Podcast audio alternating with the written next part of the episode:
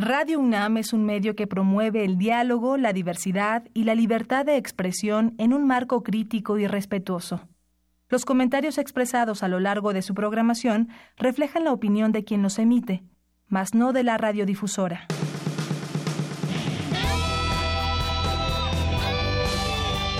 Prisma RU. Relatamos al mundo.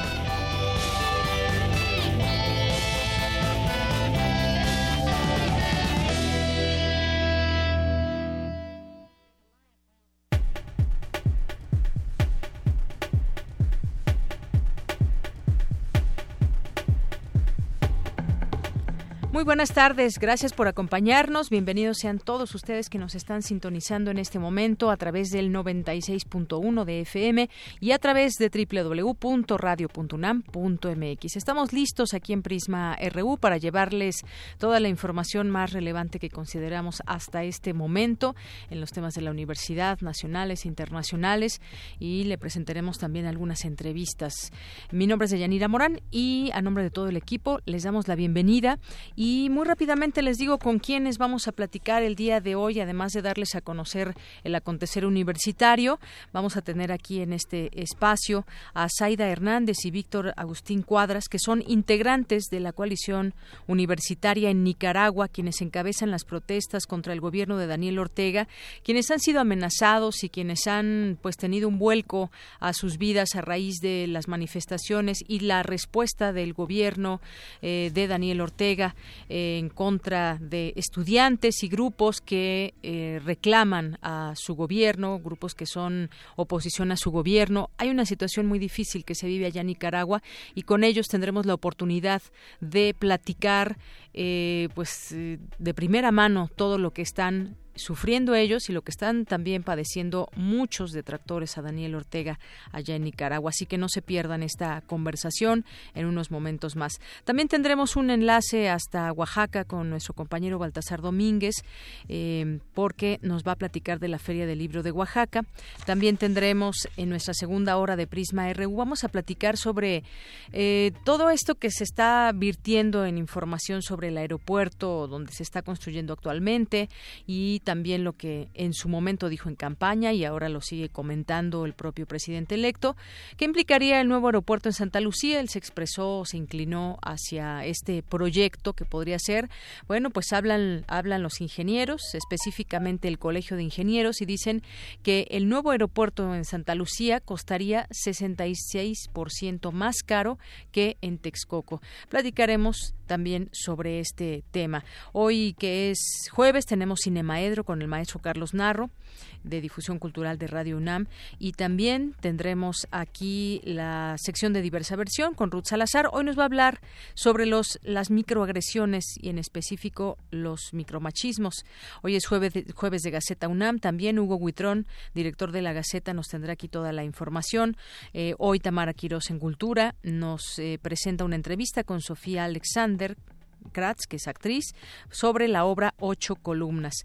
Y también tendremos aquí en este espacio la información nacional e internacional y por supuesto también platicarles de los últimos acontecimientos allá en la UNAM. Ayer estábamos eh, comentando sobre este tema y toda la información que hasta ese momento había surgido sobre esta reunión de el rector Enrique Graue con estudiantes, padres de familia y profesores allá en CCH Azcapotzalco. Hoy mi compañera Virginia Sánchez nos tendrá un resumen al respecto de lo que ha pasado y recordar que hoy, pues también hoy es la marcha del silencio que ha sido convocada por estudiantes y en la cual también participarán profesores, ya hay alguna invitación también por ahí a las cuatro de la tarde de la tarde tarde inicia ahí en el Museo de Antropología hacia el Zócalo. Así que en unos momentos también le tendremos toda esta información. Por lo pronto, nos vamos al resumen informativo.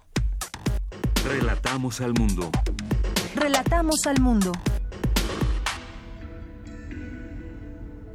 Bien, y como les decía, en este jueves 13 de septiembre, el rector de la UNAM, Enrique Graue, firmó el pliego petitorio del CCH Escapotzalco y en unos minutos aquí mi compañera Virginia Sánchez nos ampliará toda la información. Y hoy a las 16 horas se llevará a cabo la conmemoración de los 50 años de la Marcha del Silencio. Hoy, hace 50 años, se llevaba a cabo la Marcha del Silencio por estudiantes que habían ya conformado un eh, grupo organizado y que pues fue parte de este movimiento del 68. Eh, partirá del Museo de Antropología, como les decía, al Zócalo. Se esperan pues que sea un gran contingente. ¿Qué ministros? ¿Para qué la Suprema Corte? ¿Cualidades y perspectivas? Y vamos a escuchar en unos momentos más también a mi compañera Cindy Pérez Ramírez más adelante. El archivo de la Filmoteca de la UNAM abre sus puertas al público general para, en general, para mostrar el valor del trabajo de rescate y restauración que día a día se realiza. Más adelante, Dulce García con la información. Por su parte, Cristina Godínez nos hablará sobre el Congreso de Educación Médica 2018, donde participan expertos nacionales e internacionales. Hoy la Cámara de Diputados discutirá y posiblemente aprobará la minuta de la Ley Federal de Remuneraciones de los Servidores Públicos, que busca establecer que ningún funcionario público gane más que el presidente. Esta mañana el presidente electo, Andrés Manuel López Obrador, se reunió en privado con Alejandro Díaz de León, gobernador del Banco de México, para analizar la propuesta de aumentar el salario mínimo. Las empresas que sirvieron de puente para desviar más de 700 millones de pesos en efectivo de la sede Sol y la Sedatu han operado sin ser detectadas por el SAT. En ese sentido, Morena formalizará este jueves su propuesta para crear una comisión especial de investigación que dé seguimiento al presunto desvío millonario cometido en Sede Sol y Sedatu bajo la administración de Rosario Robles. Antes de terminar la anterior legislatura, los grupos parlamentarios en San Lázaro se gastaron 614 millones de pesos y dejaron en ceros las cuentas bancarias que correspondía administrar a los nuevos legisladores. El hijo de Joaquín El Chapo Guzmán, Jesús Alfredo Guzmán Salazar, alias El Alfredillo, fue incluido en la lista de los 10 delincuentes más buscados por la DEA. El periódico oficial del Estado de Hidalgo publicó anoche el acuerdo de conformación de la Junta de Gobierno de este Congreso Estatal, distinto al aprobado ayer por los legisladores de mayoría morenista. El Servicio Sismológico Nacional informó que participará este miércoles 19 de septiembre en el macro simulacro 2018 a través de sus redes sociales y página electrónica. La Ciudad de México padecerá más afectaciones relacionadas con las lluvias, como el fenómeno bomba de agua, que cayó a finales de agosto en la delegación Tlalpan, indicó Natalia Lever, directora regional de Climate Reality Project. En los temas internacionales, el Centro Nacional de Huracanes informó que este jueves se debilitó el huracán Florence. Sin embargo, todavía existe alerta en varios estados, como el sur de las Carolinas o Georgia, ante la amenaza de grandes inundaciones.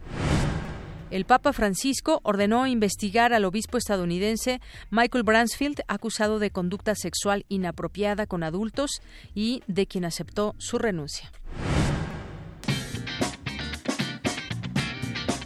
Hoy en la UNAM, ¿qué hacer y a dónde ir? Como parte del ciclo Arte-Ciencia en el marco de la complejidad, se llevará a cabo la conferencia Estimulación, Mantenimiento y Rehabilitación Neuropsicológica a través del arte, con la participación de la artista mexicana Ariadne Hernández Sánchez, el grupo interdisciplinario en neurociencias y arte y la revista digital Neurociencias 30 días. En esta charla se presentará un acercamiento a los procesos de intervención neuropsicológica a través del arte, desde las dimensiones del desempeño intelectual y neuropsicológico, técnicas y materiales del arte, como herramientas de intervención. Asiste hoy a las 18 horas a la sala 25 del Centro de Ciencias de la Complejidad. La entrada es libre. Recuerda que hoy es el concierto mexicano dedicado a los egresados de la UNAM y sus familias, de la Orquesta Sinfónica de Minería, con Jesús Medina como director artístico invitado. Aún tienes tiempo. Asiste a la sala Nezahualcóyotl del Centro Cultural Universitario en punto de las 20 horas y no te pierdas este extraordinario recital. Para adquirir tus boletos, ingresa al sitio www.pveu.unam.mx o asiste a las oficinas de programas de vinculación con los egresados.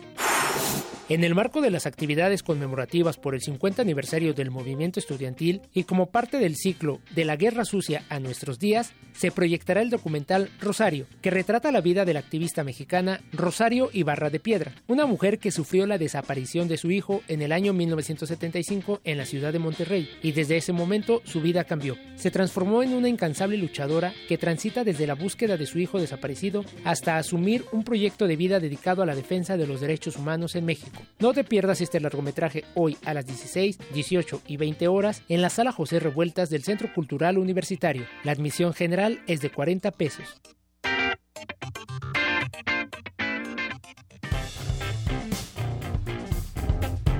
Campus RU Una de la tarde con 14 minutos y entramos así al campus universitario después de estas recomendaciones de hoy y mañana en la UNAM. En nuestra segunda hora seguimos también invitándole a distintos eventos que hay en nuestra casa de estudios. Bien, pues en el campus universitario acepta el rector de la UNAM, Enrique Graue, los puntos del pliego petitorio del CCH Escapotzalco. Mi compañera Virginia Sánchez estuvo ahí. Nos tienes toda la información, Vicky. Muy buenas tardes. Hola, ¿qué tal, Dayanira? Muy buenas tardes a ti y al auditorio de Prisma RU. Sí, pues estuvimos ahí en las afueras, en las inmediaciones del CCH Azcapotzalco, donde pues se llevó a cabo esta asamblea convocada por los estudiantes y donde se fue enfático, no queremos medios de comunicación, entonces los medios de comunicación nos mantuvimos afuera, el rector llegó eh, pues como ahí alrededor de la una de la tarde, acompañado del secretario general Leonardo Lomelí y del director general del Colegio de Ciencias y Humanidades Benjamín Barajas. Y bueno, pues ya entraron, solamente pueden entrar estudiantes con sus padres, los padres y madres de familia solamente se iban sus, sus hijos, ¿no? Eh, algunos acudieron sin ellos o sin ellas y pues no, no les permitieron esta entrada. Y bueno, pues esta asamblea en sí fue para presentar ¿no? el pliego petitorio del CCH Azcapotzalco que consta de nueve puntos y bueno pues ahí en, en esta asamblea se, les le, se le leyó al, al, al, rector todo esto, bueno, fue a partir después del, del registro que nos compartieron la gente de, de comunicación social de rectoría, porque uh -huh. no, no pudimos estar ahí presentes.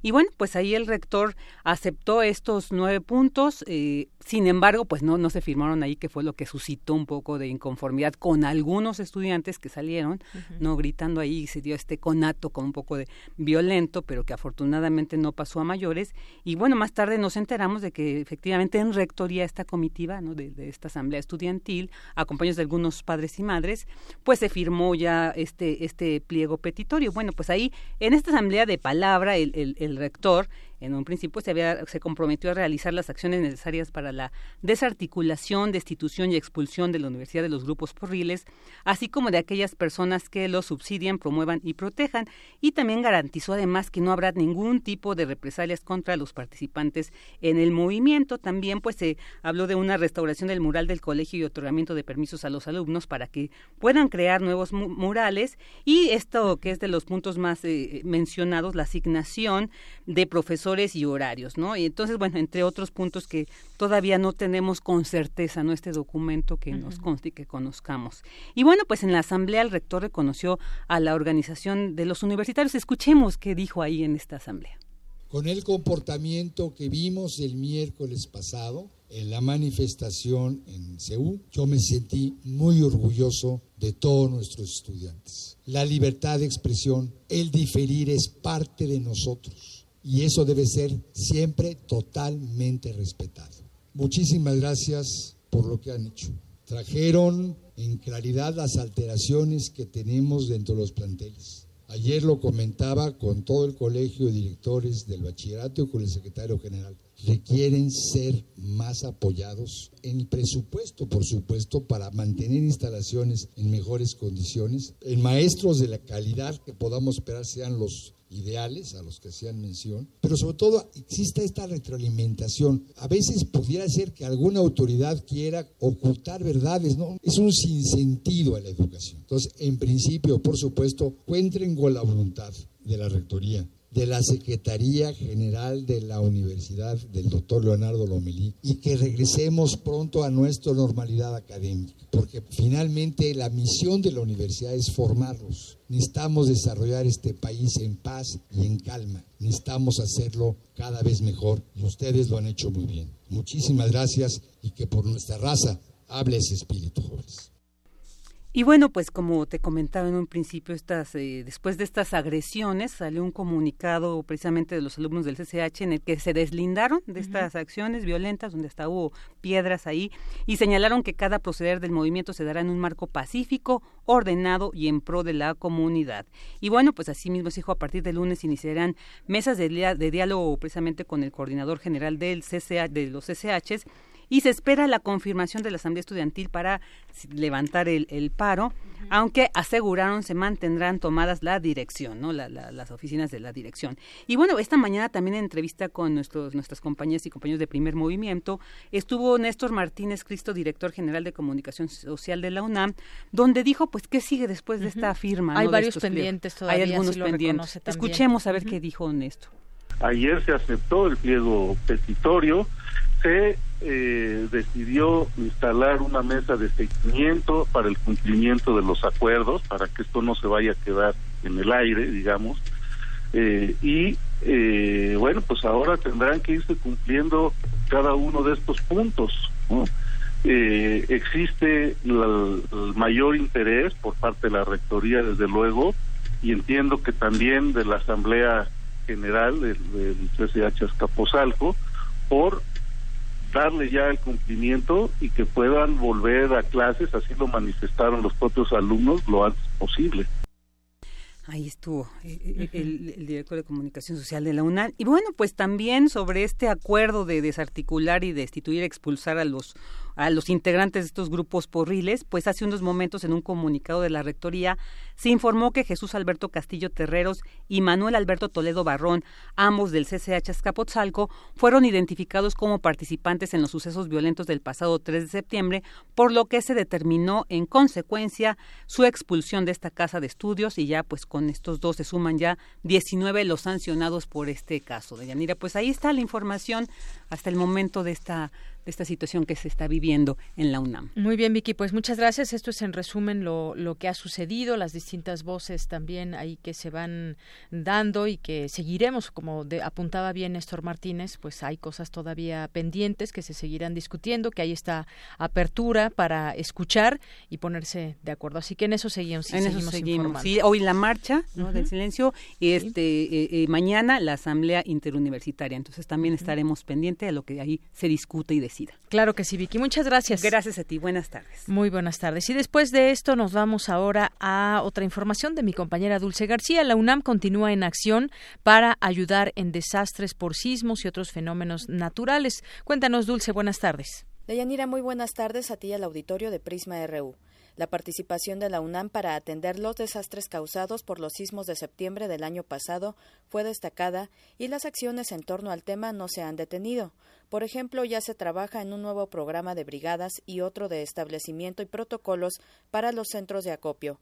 En conferencia de medios, Silvia Morales, coordinadora de los Centros de Formación y Servicios Psicológicos de la Facultad de Psicología de la UNAM, recordó que hace un año los estudiantes y académicos implementaron unas horas después de los sismos brigadas de atención para estrés postraumático en albergues, edificios colapsados e instalaciones de las facultades de psicología y medicina. De octubre a la fecha hemos venido desarrollando una serie de actividades para mantener la preparación y la prevención ante eventos como este que hemos vivido. Se comenzó y se está consolidando un estándar de competencias para el apoyo psicológico tanto del personal especializado en salud como el personal no especializado en el campo. Hemos colaborado con esta serie de entidades, particularmente con la Facultad de Medicina, para también colaborar como evaluadores de este estándar de competencias y trascender hacia la certificación de las competencias, ahora sí del personal de salud, que se deben contener para poder llevar a cabo el primer apoyo psicológico, la consejería, la intervención breve y el tratamiento. Así, 1.615 personas fueron atendidas en 115 puntos distribuidos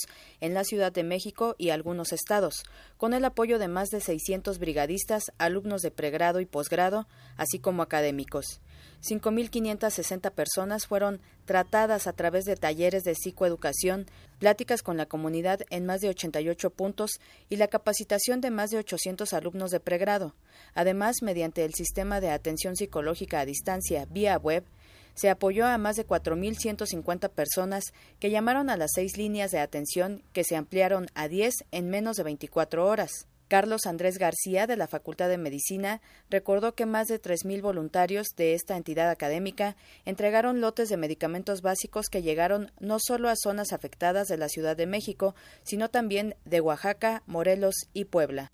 Detectamos algunas zonas que requerían todavía un poco de apoyo.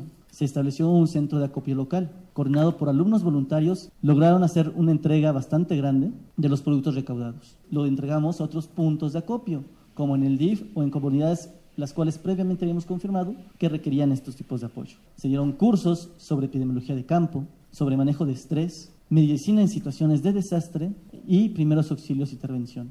La necesidad de tener puntos de apoyo para intervención médica impulsó la Facultad de Medicina, por petición de nuestros propios estudiantes y médicos egresados, a generar brigadas multidisciplinarias, en las que estuvimos en colaboración con distintas facultades. Actualmente, con la de GACO, se está trabajando un nuevo programa de brigadas y un programa para establecimiento y protocolos de centros de acopio. Así es, Deyanira, como la UNAM continúa contribuyendo a resarcir los daños causados por los sismos de septiembre de 2017. Es el reporte. Muy buenas tardes. Gracias, Dulce. Muy buenas tardes. Vamos ahora con mi compañera Cristina Godínez. Expertos nacionales e internacionales participan en el Congreso de Educación Médica 2018. Adelante, Cristina. De Auditorio de Prisma RU, buenas tardes.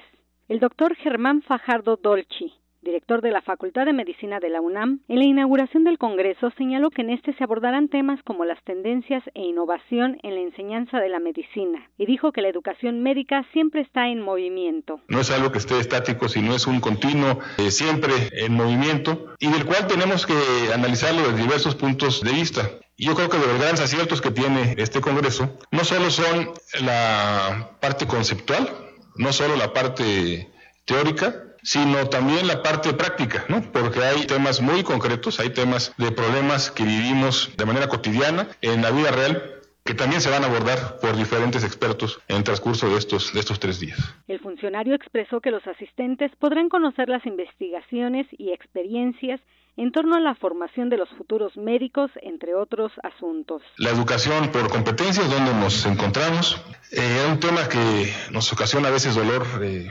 de cabeza y, preocupaciones importantes, como es la regulación de escuelas y facultades de medicina. Más adelante hablaremos también, nos hablará aquí por el exsecretario Córdoba, por José Ángel, sobre atención primaria y la importancia y la calidad de la atención primaria en la educación médica. Sin lugar a dudas es un gran tema a debate, porque la atención médica en este país es hospitalaria. Está hecha, está conceptualizada para atender a los pacientes enfermos, no a los ciudadanos sanos. Y es ahí donde se lleva la, atención médica. Y es ahí también donde se lleva a cabo la educación médica. Entonces, eh, sin lugar a dudas, para decir, no solo en el discurso, que vamos a cambiar la educación médica hacia la atención primaria y la salud. Primero el sistema de salud debe ser un sistema de salud orientado a la atención primaria para entonces cambiar de manera conjunta. El Congreso comenzó ayer y tiene actividades hoy y mañana en la Facultad de Medicina. Deyanira, este es mi reporte. Buenas tardes. Gracias, gracias Cristina Godínez por esta información. Y bueno, pues vamos a continuar. Tenemos algunas notas nacionales que compartir con ustedes. Bueno, antes estaba viendo esta información que está saliendo publicada en este momento en distintos medios de comunicación sobre lo que, lo que plantea el presidente de Estados Unidos, Donald Trump, pagar 20 mil, 20 millones de dólares a México para que expulse a migrantes. El gobierno del presidente estadounidense planteó a México, va a plantear a México esta opción para que expulse a miles de migrantes indocumentados, es lo que, lo que confirmó la agencia F, el departamento del Departamento de Seguridad Nacional, de ahí sale esta información. Esta propuesta es parte de un esfuerzo multidisciplinar para dejar o atajar más bien la crisis de la frontera sur, es lo que dijo, según esta agencia de noticias EFE, al portavoz de ese departamento a la portavoz Kathy Waldman. La administración de Trump planteó al Congreso utilizar esta cantidad, 20 millones, de los fondos de asistencia al extranjero y utilizarlos para ayudar a México a financiar el transporte y proceso de deportación de al menos 17 mil personas que se encuentran en su territorio de forma ilegal, al menos, dice este número de personas, que están trabajando también, dice estrechamente, con los compañeros mexicanos para combatir el aumento de las detenciones en la frontera, con un 38% más de familias arrestadas en el mes de agosto, para asegurar que quienes tengan peticiones legítimas tengan las protecciones apropiadas, es lo que se argumentó. La propuesta llega después de que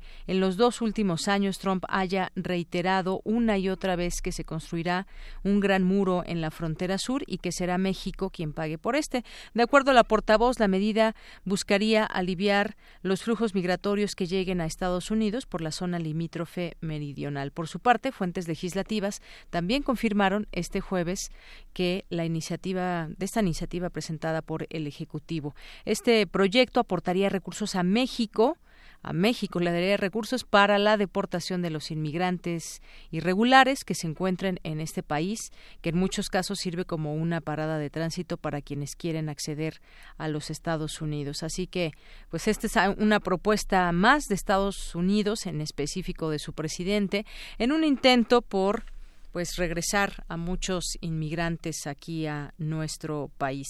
Así que pues no solamente polémico, sino también ahora pues está viendo de dónde pueden venir estos fondos y de esta de esta manera pues atajar el problema de la inmigración ilegal. Y bueno, en otros en otros temas nacionales que tenemos eh, el hijo del Chapo Guzmán, Jesús Alfredo Guzmán Salazar, fue incluido en la lista de los 10 fugitivos más buscados de la Administración para el Control de Drogas. Eh, y bueno, según investigaciones realizadas por autoridades de Estados Unidos, este personaje coordinó para el cártel de Sinaloa los envíos de distintas drogas, cocaína, marihuana, heroína a ese país entre 2004 y 2005, por lo cual tiene una orden de aprehensión girada por Estados Unidos en 2009. Así que, pues lo nuevo de todo esto es que se une esta lista de los más buscados por la DEA. Y bueno, aquí en, en nuestro país hoy se discutirá la ley de remuneración salarial de servidores públicos. Ahí en la Cámara de Diputados se discutirá esta minuta de la Ley Federal de Remuneraciones de los Servidores Públicos, la cual busca establecer el tope salarial para que ningún servidor público gane más que el presidente. La norma que regulará los artículos 75 y 127 de la Constitución establece que bajo algunas condiciones se podrá igualar o superar el saldo del jefe del Ejecutivo cuando el servidor público desempeñe varios puestos de trabajo, que el contrato colectivo, las condiciones de trabajo lo requieran, o que se considere un trabajo técnico calificado o de alta especialización. De aprobarse, pasará directamente al Ejecutivo Federal para su publicación en el diario oficial de la Federación. Así que, pues, eh, este tema será muy importante porque se había pedido pues que nadie podía ganar más que el presidente y muchos salarios pues estaban por arriba de lo que ganaría el, el próximo presidente y entonces pues ahí están discutiendo esta ley de remuneración salarial vamos a ver finalmente cómo queda este este tope salarial Queremos escuchar tu voz. Nuestro teléfono en cabina es 55 36 43 39. Porque tu opinión es importante, síguenos en nuestras redes sociales, en Facebook como Prisma RU y en Twitter como arroba PrismaRU. Relatamos al mundo. Relatamos al mundo. Internacional RU. La Cámara de Diputados española aprobó el decreto que permitirá exhumar los restos del dictador Francisco Franco del Valle de los Caídos, monumento que mandó construir él mismo para ser enterrado. Habla la vicepresidenta Carmen Calvo. Sacar adelante el procedimiento que exhume los restos del dictador, los entregue a su familia en el caso si procede y si no, los pueda llevar a un lugar digno. Y que el Valle de los Caídos, que se construyó en una parte muy importante en condiciones inhumanas con quienes habían sido las víctimas del bando republicano, quede para la paz y para el respeto de las más de 30.000 víctimas de uno y otro bando que allí están. La líder del gobierno de Myanmar, Aung San Suu Kyi, defendió el polémico encarcelamiento y condena de siete años de prisión a dos periodistas de Reuters ante el Foro Económico Mundial sobre la Asociación de Naciones del Sureste Asiático. No tiene que ver con que sean periodistas, explicaba Su Yi. Fueron condenados porque la Corte decidió que habían violado la ley de secretos oficiales. Policías de la Fuerza Pública ingresaron anoche a las instalaciones de la Estatal Universidad de Costa Rica para detener estudiantes que habían bloqueado una calle en San José en el marco de una huelga contra la reforma tributaria que estudia el Congreso. El rector Henjin Jensen condenó los hechos. Y haber golpeado a los estudiantes es algo que para mí resulta eh, absolutamente eh, inaceptable y eh, me provoca indignación, lo tengo que decir con toda franqueza, me consterna, sobre todo porque también tenemos también al mismo tiempo recursos, mecanismos para poder conjuntamente resolver este, este tipo de, de situaciones. El gobierno de Estados Unidos alcanzó un récord en cuanto a la retención de niños migrantes cifra que pasó de 2.400 en 2017 a 12.800 en lo que va de este año. El diario estadounidense de The New York Times afirmó que esta cifra se disparó al menos cinco veces desde el año pasado. Una ley histórica contra la violencia machista entra en vigor hoy en Marruecos y entre sus principales novedades está la penalización del acoso sexual callejero, aunque las ONGs feministas del país cuestionan que la normativa no vaya acompañada de mecanismos para su aplicación. Con audios de Costa Rica Noticias y Euronews, las breves internacionales con Ruth Salazar. Prisma RU. Relatamos al mundo. Bien, continuamos una de la tarde con 35 minutos. Muchas gracias por seguir con nosotros. Como les habíamos dicho al inicio del programa, pues estamos aquí ya con los estudiantes que vienen a la cabina de FM de Radio UNAM, al programa de Prisma RU, para platicarnos sobre la situación que se vive allá en Nicaragua. Aquí mencionaba con ellos, hemos platicado muchas veces con eh, académicos, con eh, analistas al respecto de lo que está sucediendo, esta violencia, pero qué mejor que tener también también eh, por supuesto, de viva voz lo que, sucede, lo que sucede allá y lo que viven eh, estudiantes como Zaida Hernández y Víctor Agustín Cuadras, integrantes de la coalición universitaria en Nicaragua, quienes pues han sido participantes de las protestas contra el gobierno de Daniel Ortega. Una situación política en Nicaragua difícil que está afectando también lo económico. Pues antes que otra cosa, bienvenidos. Muchas gracias, por la invitación. Bueno, pues platíquenos qué está pasando en Nicaragua desde lo que ustedes han vivido como estudiantes, como líderes estudiantiles. Eh, por supuesto, esta información ha escalado a manera internacional. ¿Cómo nos, cómo entender este conflicto? Bien, empezamos, este, Nicaragua vive una crisis social, política y económica a partir del mes de abril. Antes de todo este tiempo parecía el régimen de Ortega Murillo inquebrantable, ya que ellos manipulaban todo hasta la información, incluso hasta los poderes del Estado. Pero iniciamos a sufrir una ola de represión que inició con nuestros viejitos. Golpearon a nuestros ancianitos y la juventud nicaragüense se sintió indignada y fue por ello que todos salimos a las calles. Y se trasladó de la derogar la ley del seguro social, que eso se anunció el 16 de abril. Pasamos a pelear por la autonomía universitaria, luego entendimos que tenía que trascender a un tema de nación y ahora toda la población en general, ya se llámese campesinos, estudiantes, catedráticos, empresarios, toda toda la comunidad está exigiendo la salida inmediata de Daniel Ortega, también pedimos elecciones anticipadas, pero lo que se vive una ola de asesinatos, arrestos arbitrarios, e implementaron una nueva ley que todas las personas que se vaya a manifestar de forma cívica y pacífica es llamado terrorista o financiador del terrorismo. Tenemos nuestro líder campesino apresado y acusado por esa ley. Muchas gracias, Aida. Eh, Víctor, eh, pues lo que se vive en las calles que hemos podido ver a través de la información, pues sí ha habido eh, protestas que han caído en la violencia, hay esta situación con el gobierno que parecería, porque ya también hay una presión internacional, parecería que ha hecho oídos sordos a las demandas de la gente que está reclamando. Y por supuesto también hay grupos a favor de, del gobierno y se está creando una especie de enfrentamiento. ¿Tú qué nos puedes decir de lo que has vivido como estudiante y como parte de la sociedad nicaragüense? Bueno, eh, mi análisis eh, político muy particular de la situación es que Ortega está acabado, porque su poder estaba cimentado en la base de un partido político eh, con mucha historia, como es el Frente Sandinista de Liberación Nacional, y Daniel Ortega perdió las bases populares a partir de la represión de abril, y muchos simpatizantes, eh, cuadros muy importantes del Frente Sandinista, han eh, volteado la cara y han dicho nosotros no podemos pertenecer a un partido que se convirtió en una organización terrorista que mata, persigue, secuestra y tortura a sus ciudadanos.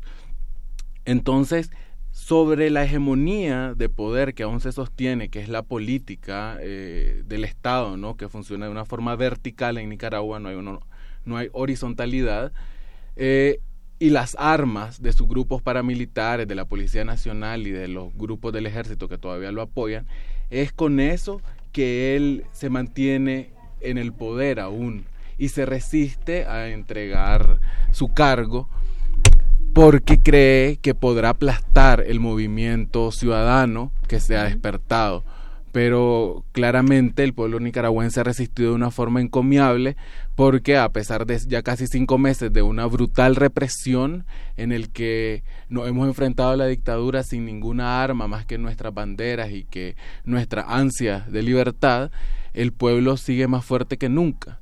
Entonces, eh, Daniel Ortega se resiste por la fuerza de las armas que aún conserva.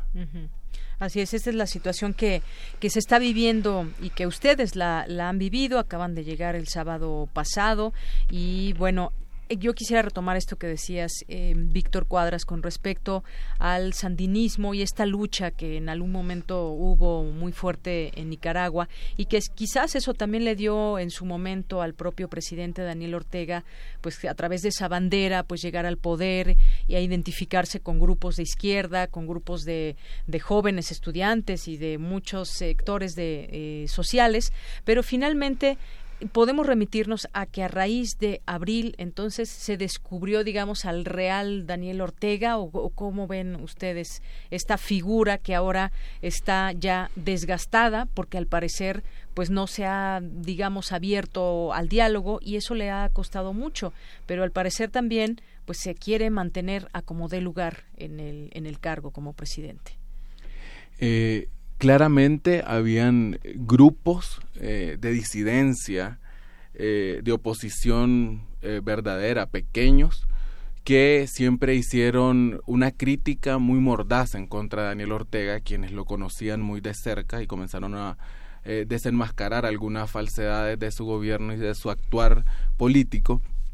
Pero no era claro, no era evidente para todo el pueblo nicaragüense la realidad que caracterizaba a este hombre y a su esposa.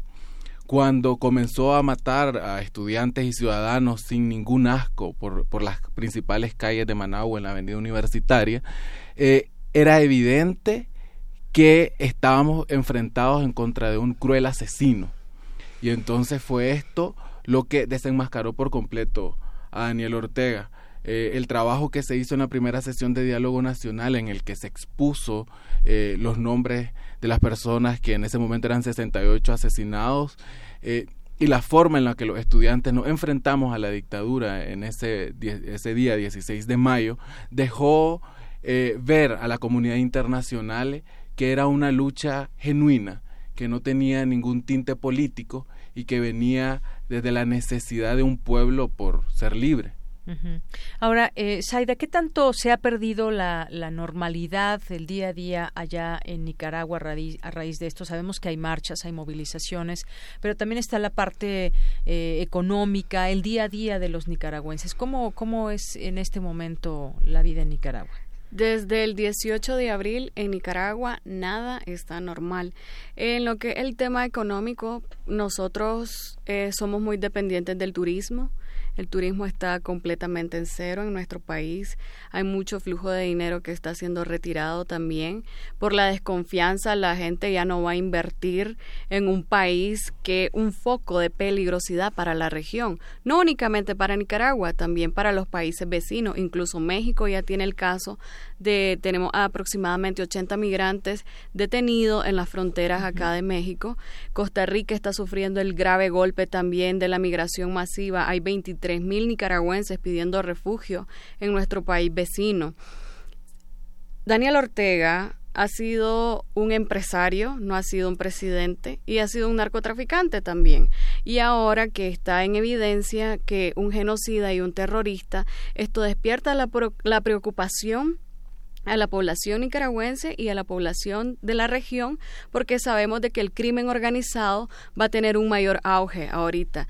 Un día en Nicaragua significa muerte, represión, asesinato, violencia, todo lo que tiene que ver de violación a los derechos humanos, eso es lo que vive Nicaragua en día a día hoy.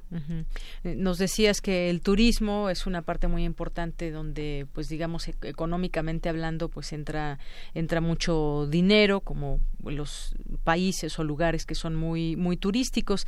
¿Qué pasa con el, en el día a día, por ejemplo, de las escuelas, no solamente de estudiantes de la edad de ustedes, sino eh, quizás estudiantes más pequeños, eh, los niños? ¿Qué pasa en la vida cotidiana, en los centros comerciales, la vida cultural? ¿Cómo cómo, cómo, se vive ahora? Bueno, eh, los estudiantes universitarios de todas las universidades públicas en el país nos fuimos desde el 19 de abril a un paro estudiantil. Hemos estado en rebeldía estudiantil desde esa fecha y vamos a, y vamos a seguir de esa forma hasta que la dictadura salga. Nuestro trabajo es en este momento derrocar a la dictadura que nos ha asesinado y nos persigue. Ser estudiante es un crimen en Nicaragua en este momento con respecto a la educación básica y la educación intermedia. Eh, el Ministerio de Educación está hegemonizado por el, por el presidente y sigue sus reglas. Hay una deserción muy grande de maestros de secundaria y primaria. Muchos padres de familia han dejado de mandar a sus hijos al colegio. Nuestros los hermanos. Despidos arbitrarios también. Nuestros hermanos y los hermanos menores de muchísimos activistas han dejado de asistir a clases por las amenazas de muerte y la persecución. Eh, la falta de institucionalidad en Nicaragua eh, ha permitido que todo se descalabre en este momento cuando la dictadura está sofocada y no encuentra cómo llegar a una especie de normalidad, ¿no? De, paz, dicen ellos, en el que ya las protestas cesen y que todo siga un curso normal. Eh, en definitiva, nada funciona. El Ministerio de Salud no trabaja como debería de trabajar, eh, la vida cultural está en cero, la vida nocturna desapareció. En pocas palabras, Nicaragua vive en terrorismo de Estado, estamos en estado de sitio también. Nada, absolutamente nada está normal. Salir a la calle no sabes si vas a regresar a tu casa porque andan las policías, andan los paramilitares, incluso ejército de civil, llevándose, desapareciendo a la población. Claro, entonces está trastocada completamente la vida en Nicaragua. Eh, ¿Cuál imaginarían ustedes que puede ser una solución tomando en cuenta que el presidente Daniel Ortega pues está, digamos, encerrado en sus propias ideas, no se ha abierto ni siquiera a la presión internacional misma que está empujando y diciendo que pues pare la represión. Eh, están en paro las escuelas, como nos dicen. ¿Qué solución ustedes verían a un corto, mediano o largo plazo? Ya lleva varios meses esta situación. Ortega está apostando porque nosotros nos cansemos, porque nos rindamos y se equivoca cuando piensa eso.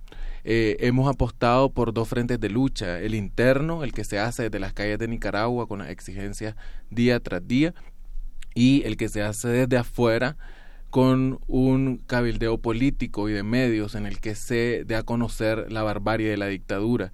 Y esto lo que día a día va a ir cerrando el campo de actuación de la dictadura y se obligará a Ortega a sentarse a negociar porque su vida, su eh, vida familiar, su economía depende también de sus relaciones internacionales. Y es lo que estamos buscando, acorralarlo para sentarlo a negociar nuevamente en el diálogo nacional. Muy bien. ¿Cuándo son las elecciones en términos normales? Para 2021. 2021. Ustedes están pidiendo elecciones adelantadas. Muy bien. Y esto, pues, obviamente no ha sido aceptado por el actual presidente.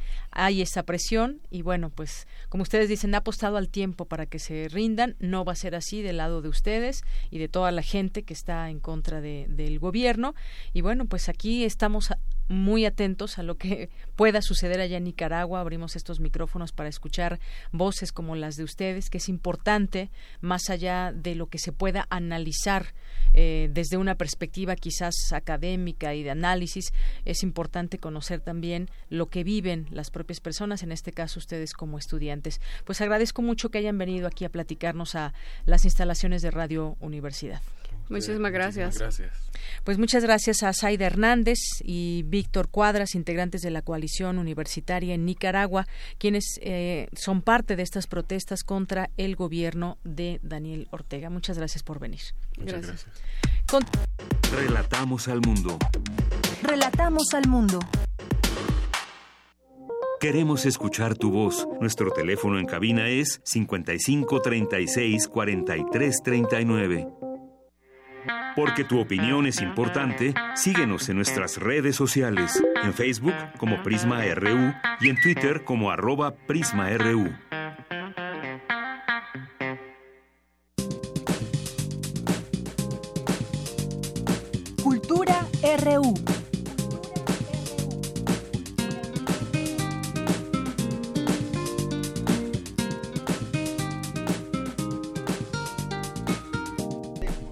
Bien, continuamos una de la tarde con 49 minutos y ya estamos en la sección de cultura. ¿Qué tal, Tamara Quiroz? Muy buenas tardes. Deyanira, muy buenas tardes. Ya ando de vuelta en esta sección. Muchísimas gracias a todos los que mandaron ayer mensajito para preguntar por mí.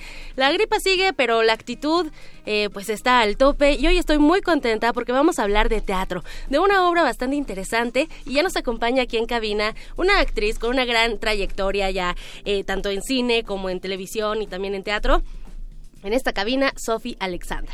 Eh, estoy muy feliz de estar aquí porque que ya habías venido. Ya había venido y soy gran fan. Soy gran fan de, de, pues en general de Radio UNAM. Yo la verdad los escucho, las y los escucho muchísimo. Gracias, Sofi. Oye, y bueno, nosotros también, yo me declaro también tu fan y me encanta verte en el teatro, pero yo quiero que le platiques al auditorio de qué va esta puesta en escena a ocho columnas, que además es de Salvador Novo. Ya desde ahí ya llama la atención. Platícanos de qué va la historia. Eh, a ocho columnas resulta que fue escrita así en los años 50 por el gran cronista de la Ciudad de México, que es este señor Salvador Novo, un personaje completamente eh, controversial por muchas razones, em, muy buen escritor y que de alguna manera se le criticaba un poco su talento para escribir dramaturgia, es decir, eh, obras de teatro, ¿no? Eh, se le conocía muy bien, eh, digamos, en todo, en todo su bagaje literario que no tuviera que ver con obras de teatro. Y las obras de teatro era como, eh, siempre la gente decía, no, es que no, bueno. Eh, Fernando Bonilla, que es nuestro director, resulta que decide traer el texto porque tiene, por, ahorita les voy a contar por qué está totalmente actualizado el tema, vaya, es, es, es muy pertinente que, que, no se quite el dedo del renglón. Claro.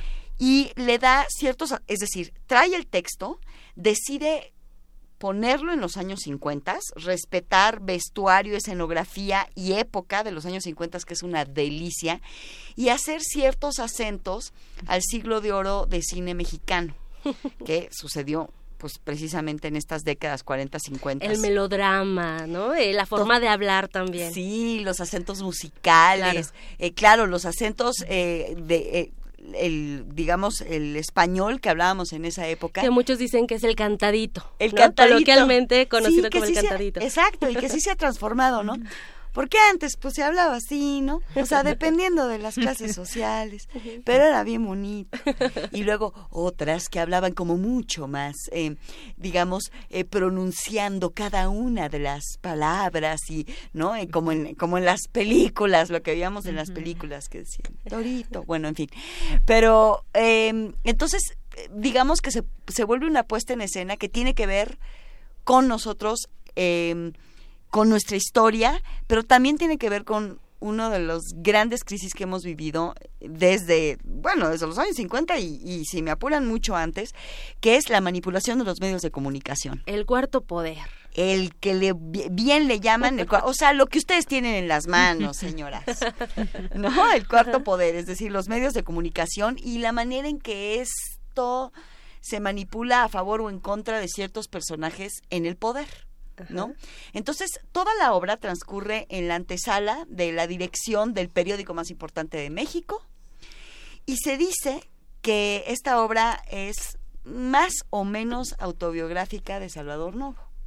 Y donde hace ciertas referencias, por ejemplo, a personajes como Carlos de Negri.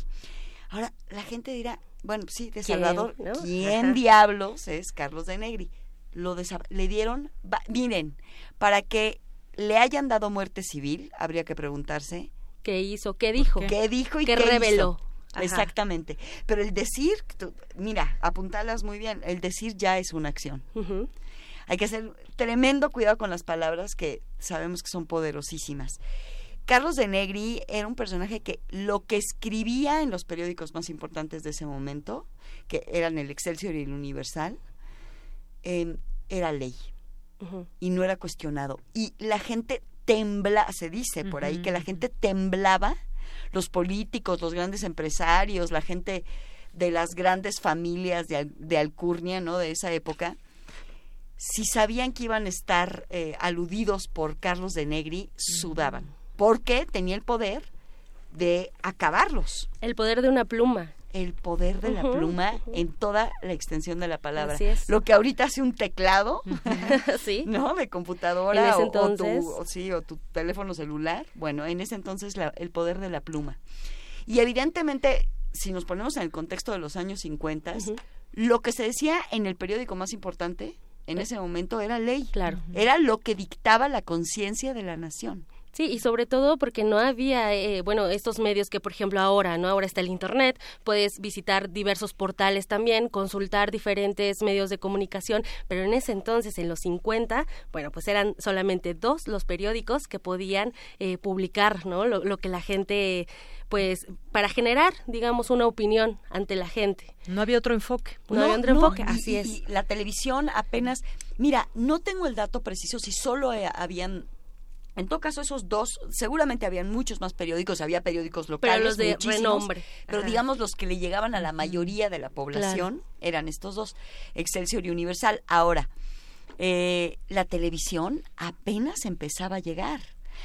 Para que nos situemos, y esto, claro, pues una, una tiene que hablar de eso, las mujeres todavía no teníamos derecho a voto, ni a ser votadas estaba en proceso. Eso en, el, en el, digo, fue algo que se fue, se fue trabajando en los gobiernos anteriores, pero fue en el gobierno de Alemán en donde finalmente, no, no, un año después, creo fue en el 53. Cuando se dio el voto. Cuando, cuando la mujer ya podía votar y ser votada. Entonces, eh, que, que, habría que ver, en todo caso, en los primeros años de los 50, ¿no? Este, eh, eh, y entonces, pues sí, fue en esta transición entre el, final del gobierno de Alemán y el, y el gobierno entrante. 53. En el 53. Ah, pues Además, Sofía, bueno, en, en esta obra, eh, con la escenografía, ya lo dijiste muy bien, ¿no? Con la forma de hablar, el vestuario, la escenografía, eh, en el Teatro Orientación del Centro Cultural del Bosque, uno se siente ahí en familia y se siente parte de ese periódico y estás como en el chisme, viendo qué es lo que sucede. A mí me encantó tu actuación, yo la vi el jueves pasado. Eres una reportera de sociales muy, digamos, fifi, con esas del meñique arriba. exacto, exacto. Que igual manipula la, la información a su gusto, ¿no? Y que también, bueno, creo que después de... ya se había... Eh, este montaje ya se había presentado dirigido justo por Salvador Novo. Y bueno, Fernando Bonilla ahora los trae a ustedes, eh, bueno, vienen de su mano para que nosotros podamos disfrutar de esta obra teatral que, bueno, está exquisita, te diviertes, ríes, sufres con los personajes también.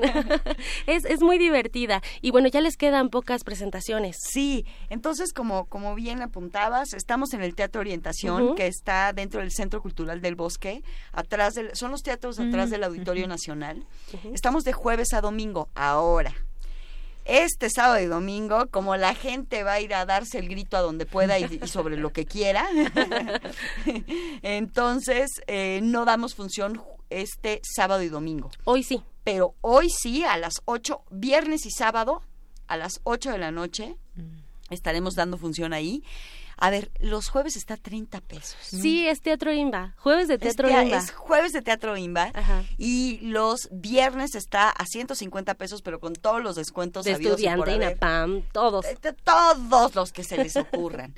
y, em, eh, y, que existan en la República Mexicana. Y el próximo, la próxima semana estamos enteritos de jueves a domingo y terminamos el 23 de septiembre. Excelente. Entonces tenemos hasta el 23 de septiembre. Tenemos hasta el 23 de septiembre. De verdad no lo dejan pasar. Es una obra que habla sobre nuestra memoria histórica, es una obra que habla sobre un tema importantísimo que es la manipulación de los medios de comunicación que, a ver, la información es un derecho es un derecho humano. Esa línea editorial que a veces, híjole, cómo nos pone en entredicho. Sí, sí, sí, sí, ¿no? Y, y, es algo que, este, que siempre tenemos.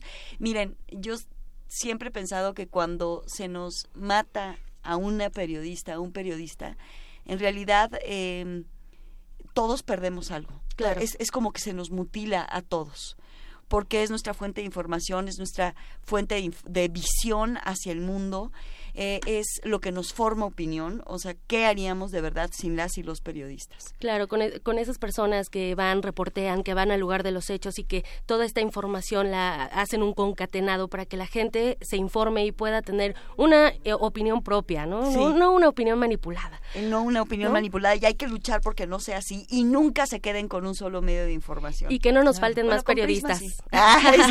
y que no nos falten más periodistas. Así es, Sofi. Bueno, pues ahí está la invitación Ah, tienen hasta el 23 de septiembre, jueves y viernes a las 8, sábado a las 7 y domingo a las 6 en el Teatro Orientación, atrás de Auditorio Nacional, jueves 30 pesos porque es jueves de Teatro Imba. Sofía Alexander, muchísimas gracias por venir a platicarnos de A ocho columnas. No, muchísimas gracias a ustedes y espero pues traerles nuevas cosas pronto. Regreso pronto, ya sabes. gracias. Muchas gracias. Deyanira, por hoy me despido, les deseo que tengan una excelente tarde. Gracias, Tamara, gracias, Sofía. Aquí ya apuntado en la agenda para ver esta obra. Vamos a hacer un corte, regresamos a la segunda hora de Prisma RU. Prisma RU. Relatamos al mundo.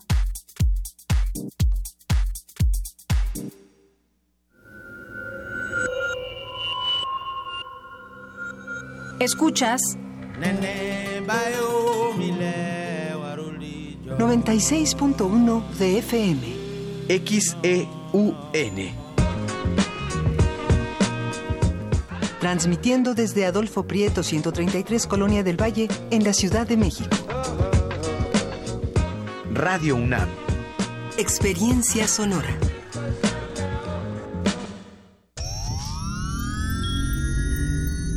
Un glaciar es una capa de hielo que se origina en la superficie terrestre.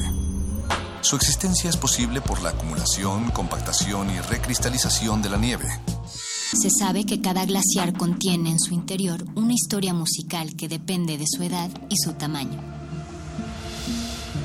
Se sabe también que muy en lo profundo de las aguas polares, todos los glaciares están conectados entre sí. Glaciares, túneles infinitos para el fin del mundo. Jueves, 22 horas, por el 96.1 de FM, Radio UNAM. En la serie Hablemos de Ópera, Gerardo Kleinburg nos platica sobre la composición musical que hace Giuseppe Verdi para Otelo. Hay momentos absolutamente sin iguales en esta ópera. El principio, la explosión increíble. Es una obra que empieza con una tormenta, pero que justamente nos muestra también una explosión de creatividad, de energía, de orquesta, de voces, sin precedentes en la propia obra verdiana Una cita en www.descargacultura.unam.mx. Hola, mi nombre es Renata y después de mucho tiempo, hoy regresé al lugar donde nací. Aquí aprendí a andar en bicicleta. Aquí pasaba las tardes después de la escuela. ¡Ay, Bruno! Mi secundaria, el mercado, mi colonia. Estoy muy feliz de regresar. Y porque mi país me importa, ya actualicé mi domicilio y mi credencial para votar. Tú también notifica al INE cualquier cambio en tus datos y participa en las decisiones de tu localidad. INE. La radio puede ser un aparato que enciendes o apagas. O puede ser una plataforma cultural enteramente a tu disposición. Tú escoges. Ahora ya puedes descargar la aplicación móvil oficial de Radio UNAM en tu celular. Programación en vivo en AM y FM. Acceso al podcast de nuestros programas. Notificaciones de los eventos en la sala Julián Carrillo. Y la programación completa de Radio UNAM. Búscala como Radio UNAM Oficial desde Play Store para Android o en iTunes y App Store para iOS. Radio UNAM Oficial. Experiencia sonora de bolsillo. ¿Quiénes hacen la ciencia? ¿Cómo se suma la ciencia a las soluciones de los problemas iberoamericanos? Científicos, investigadores y académicos de Iberoamérica hablan de los avances en ciencia, tecnología e innovación que inciden en nuestra vida. La ciencia que somos. ciencia que somos. Iberoamérica al aire. Viernes a las 10 y media de la mañana. 96.1 de FM. Retransmisión, domingos a las 9.30 de la mañana por el 860 de AM. Radio UNAM. Experiencia sonora. Queremos escuchar tu voz. Nuestro teléfono en cabina es 55 36 43 39. Porque tu opinión es importante, síguenos en nuestras redes sociales, en Facebook como Prisma RU y en Twitter como arroba PrismaRU.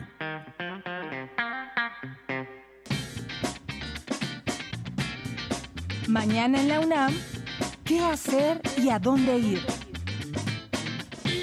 El Programa Universitario de Derechos Humanos organiza el Seminario Permanente sobre Discapacidad, Derecho al Igual Reconocimiento como Persona ante la Ley y al Ejercicio de la Capacidad Jurídica, en el cual se realizarán diversas conferencias con temas como la Convención sobre los Derechos de las Personas con Discapacidad y el acceso a la justicia. Asiste mañana 14 de septiembre, a partir de las 9.30 horas, al auditorio del Instituto de Investigaciones Sociales, ubicado en el circuito Mario de la Cueva sin número, en Ciudad Universitaria. El evento es gratuito y el cupo limitado. Habrá intérprete de lenguaje de señas mexicana. La UNAM, a través de la Coordinación de Difusión Cultural, convoca a estudiantes y egresados de esta máxima casa de estudios a participar en la creación de un cine minuto realizado con técnica de animación, en el contexto de la celebración por los 100 años del natalicio de Nelson Mandela. Realiza un video que evoque pasajes e ideales importantes de la vida y obra de Mandela en su lucha a favor de los derechos humanos. Tienes hasta el viernes 21 de septiembre para enviar tu material. Consulta la convocatoria completa en www.culturaunam.mx diagonal Mandela.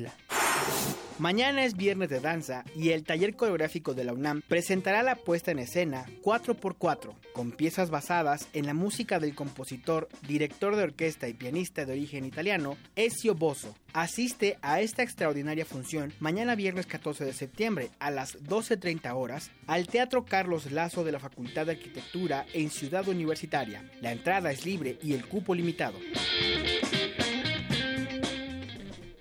Continuamos dos de la tarde con seis minutos y muchas gracias a quienes están escuchándonos aquí en el 96.1 de FM por cualquier aplicación de teléfono, como me imagino que nos está escuchando Armando Aguirre, que nos manda saludos a todo el equipo de Prisma RU. Desde Monterrey los escuchamos hoy jueves y nos manda una foto ahí donde se puede apreciar el Cerro de la Silla, donde va ahí en un camino, en una carretera y en su automóvil. Muchas gracias, Armando Aguirre. Te mandamos también saludos hasta el norte, desde aquí, desde el centro del país. También saludos a Guilogón 14, a Nucli Autogestionat, a Circuit Cubes, a García Sánchez, a León Kompowski, a Víctor Cuadras, que estuvo aquí con nosotros, este estudiante de Nicaragua, y pues una plática interesante con, con él y con Zaida sobre cómo viven como estudiantes y como nicaragüenses lo que está sucediendo en su país y desafortunadamente pues no se no se avisora una pronta solución a este conflicto que mantiene al país como está hasta el día de hoy con actividades completamente mermadas una una vida que ya no es como antes de abril que empezó este, este conflicto. El Sarco y Quetecuani también muchos saludos te mandamos. Lauximoron también, editorial Enequén, muchísimas gracias por tu escucha, por tus mensajes. Jesús Adrián González Castillo, también muchas gracias. Andrea Jiménez, eh, también nos escribe Magdalena González. Siempre les recomendamos también, por supuesto, seguir la cuenta de Defensor de Radio y TV UNAM, nuestro defensor de las audiencias. Emanuel Rosas Chávez también, muchos saludos. N. Voz Libre y a todas las personas que estén con nosotros aquí a través de esta frecuencia y haciéndose presentes por algunas de las vías de comunicación que tenemos con ustedes. José Luis Sánchez, Margeven también y también les mandamos saludos a las personas que nos escuchen por cualquiera de estas vías y ponemos a su disposición el 5536 4339 arroba Prisma RU, nuestra cuenta de Twitter y Facebook Prisma RU. Bien, pues vamos a continuar con esta cápsula eh, de Jorge Meléndez, periodista, que nos platicó durante una entrevista cómo vivió el movimiento del 68, nos ha platicado cuál fue el papel de, de, las mujeres o la participación de las mujeres, importante también, muy importante en este movimiento, eh, y bueno, algunos otros aspectos. Y hoy nos va a platicar en especial cómo fue la relación con los medios. Adelante.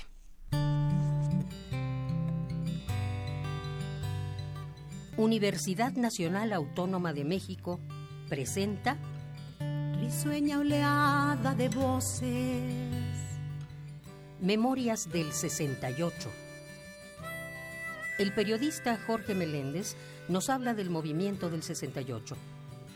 Jorge Meléndez apoyó en la organización en el Consejo Nacional de Huelga. Son más que miles marchando cómo fue la relación del movimiento del 68 con los medios de comunicación.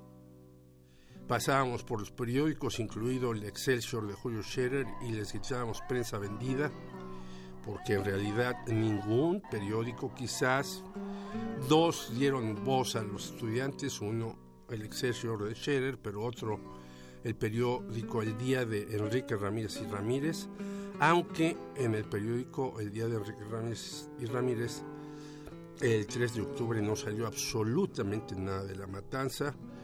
Eh, hay que recordar a un gran reportero, Rodolfo Rojas Sea, que pasó una crónica completa de Tlatelolco y la pasó y su apuración era conseguir 20, porque antes no había teléfonos celulares y no había teléfonos de cabina y había que meter un 20 cada tres minutos. Consiguió los 20, salió herido de una nalga igual que Orana Falachi.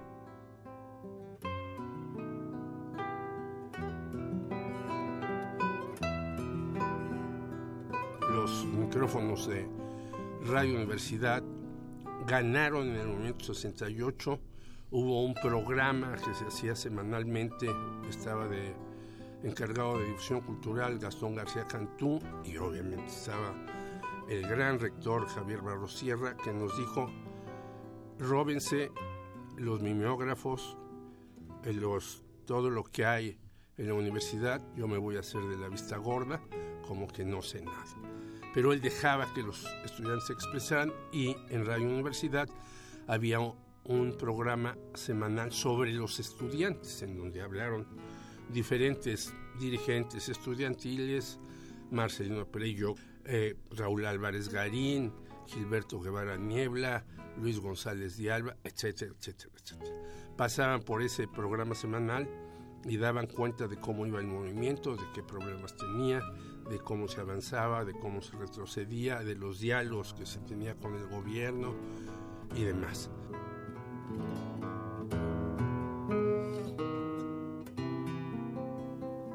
A 50 años del movimiento del 68, UNAM. Relatamos al mundo. Relatamos al mundo. Continuamos, dos de la tarde con 12 minutos y bueno, pues gracias aquí en esta realización de esta cápsula que les presentamos, o estas cápsulas que empezamos la semana pasada y terminaremos, culminaremos con ellas el próximo 2 de octubre. Eh, y aquí tendremos a otros personajes también en estas cápsulas y tendremos algunas mesas de análisis con estudiantes. También cuál es la perspectiva de las nuevas generaciones, cómo, cómo entienden, cómo se informaron acerca de este movimiento de 1968. Bien, pues vamos a continuar ahora con Dulce García. El archivo de la Filmoteca de la UNAM abre sus puertas al público general para mostrar el valor del trabajo de rescate y restauración que día a día se realiza. Vamos a escuchar esta nota que nos preparó Dulce García.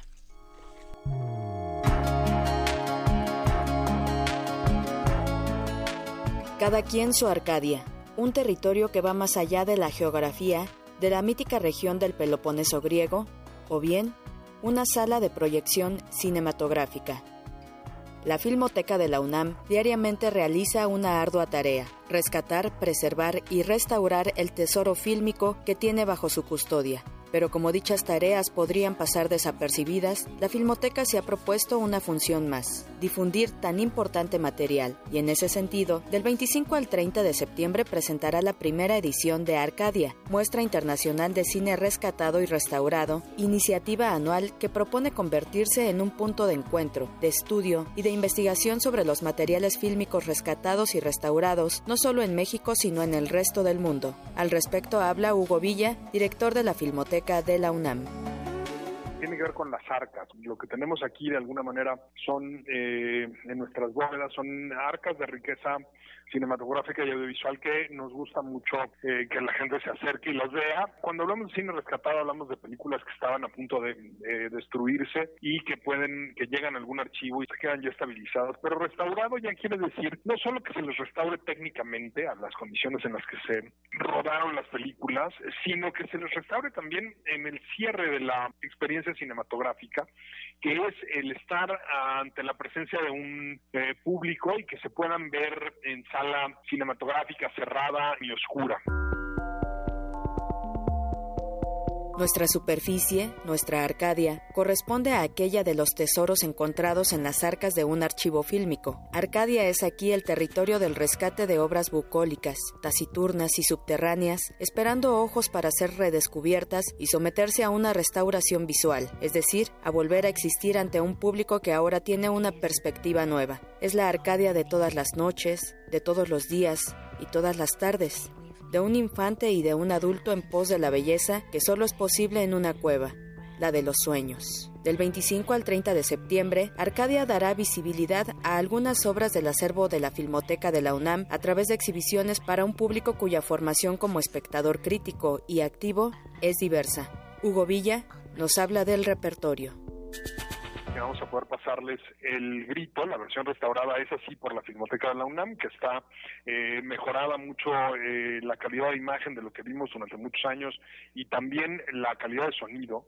Eh, después de eso vamos a ver películas primero de nuestro propio 68, como son los comunicados cinematográficos que filmó Paul Eduki y fotografió Alexis Grivas, Vamos a ver también eh, las películas de eh, Oscar Menéndez, que tienen un rato largo de no, de no haberse visto en sala cinematográfica.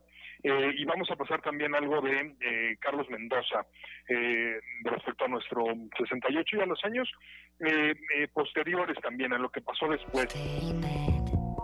Uno de los ejes temáticos de Arcadia es el de la conmemoración de los 50 años del movimiento estudiantil de 1968, así como la reflexión sobre los movimientos sociales que de él derivaron en esa época. Arcadia se inaugurará el próximo 25 de septiembre a las 19 horas en la sala Miguel Covarrubias del Centro Cultural Universitario, con la proyección del documental El Grito, Ahí también se realizará la entrega de la medalla Filmoteca UNAM In Memoriam a Leobardo López Arreche, Arcadia también invadirá el espacio público. Una de las actividades estelares será la proyección al aire libre del documental antes mencionado. Esto será el sábado 29 de septiembre a las 20 horas en la Plaza de las Tres Culturas. Complementan la programación cuatro cineconciertos, exposiciones y mesas redondas sobre archivos fílmicos. El acceso a todas las actividades y eventos será gratuito. Mayores informes www.arcadia.unam mx Para Radio UNAM, Dulce García. Relatamos al mundo. Relatamos al mundo. Bien, continuamos. Muchas gracias por estar con nosotros, seguir aquí en Prisma RU. Y bueno, vamos a enlazarnos ah, con mi compañero Baltasar Domínguez, que se encuentra allá en Oaxaca. Él es productor aquí en, en Radio UNAM. Y me da muchísimo gusto saludarte, Baltasar. Muy buenas tardes. Deyanira, muy buenas tardes, muy buenas tardes a nuestro público. Pues sí, para comentarles que ya estamos en la temporada de ferias de libros y festivales. Este, la semana pasada se desarrolló el High Festival en, Querétaro, ya viene el Cervantino, la Feria del Zócalo, y bueno, este, quisiera detener en la filo, en la Feria Internacional del Libro de Oaxaca, porque bueno, además de ser entrañable, pues también es una feria importante. Y bueno, pues esta feria anuncia que en su, 30, en su edición número 38, del 20 al 28 de octubre próximo, tendrá una nueva, una nueva sede en el Centro Cultural y de Convenciones de Oaxaca, un complejo impresionante de aproximadamente 5.000 metros cuadrados que fusiona la modernidad con lo tradicional y bueno, pues es lo que hace esta feria, se traslada a este centro cultural y de convenciones de Oaxaca.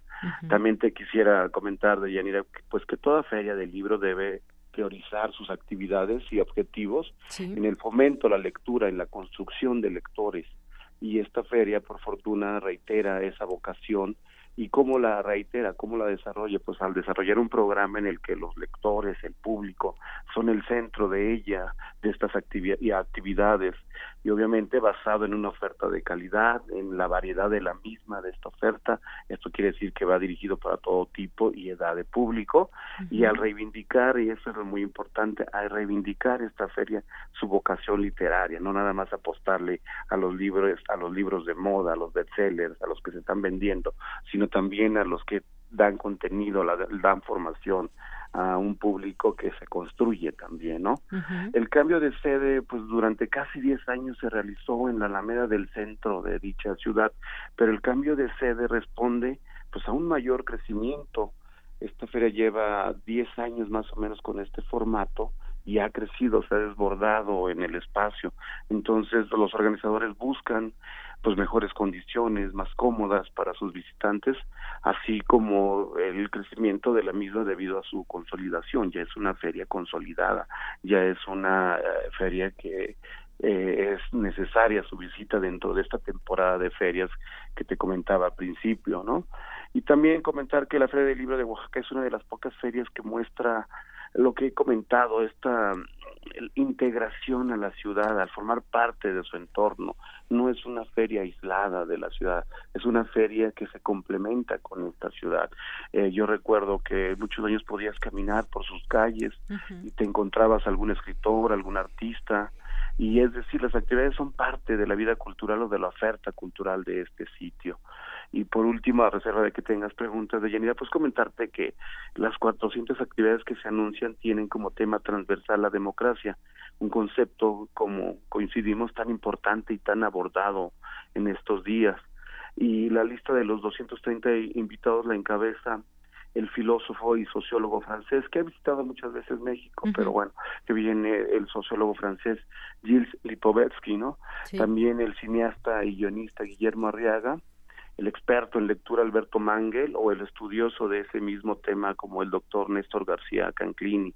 Recuerdo un libro de Alberto Mangel que se llama la, la, eh, la biblioteca de noche donde hace un texto que dice cómo sería la biblioteca ideal y él dice bueno la biblioteca ideal debe tener un letrero al principio que diga eres libre de leer lo que quieras y eso es lo que debe tener una feria la posibilidad de leer lo que quieras pero sin duda con eh, libros que tengan contenido y que sean de muy buena calidad, que nos dejen algo, como decía. Y bueno, qué decir de Néstor García Canclini, un experto eh, en este tema también en el de la, fomento de la lectura, construcción de lectores, como le llaman ya en la actualidad, lo han comentado, sería nuestro Roger Chartier latinoamericano, este Néstor García Canclini, ¿no?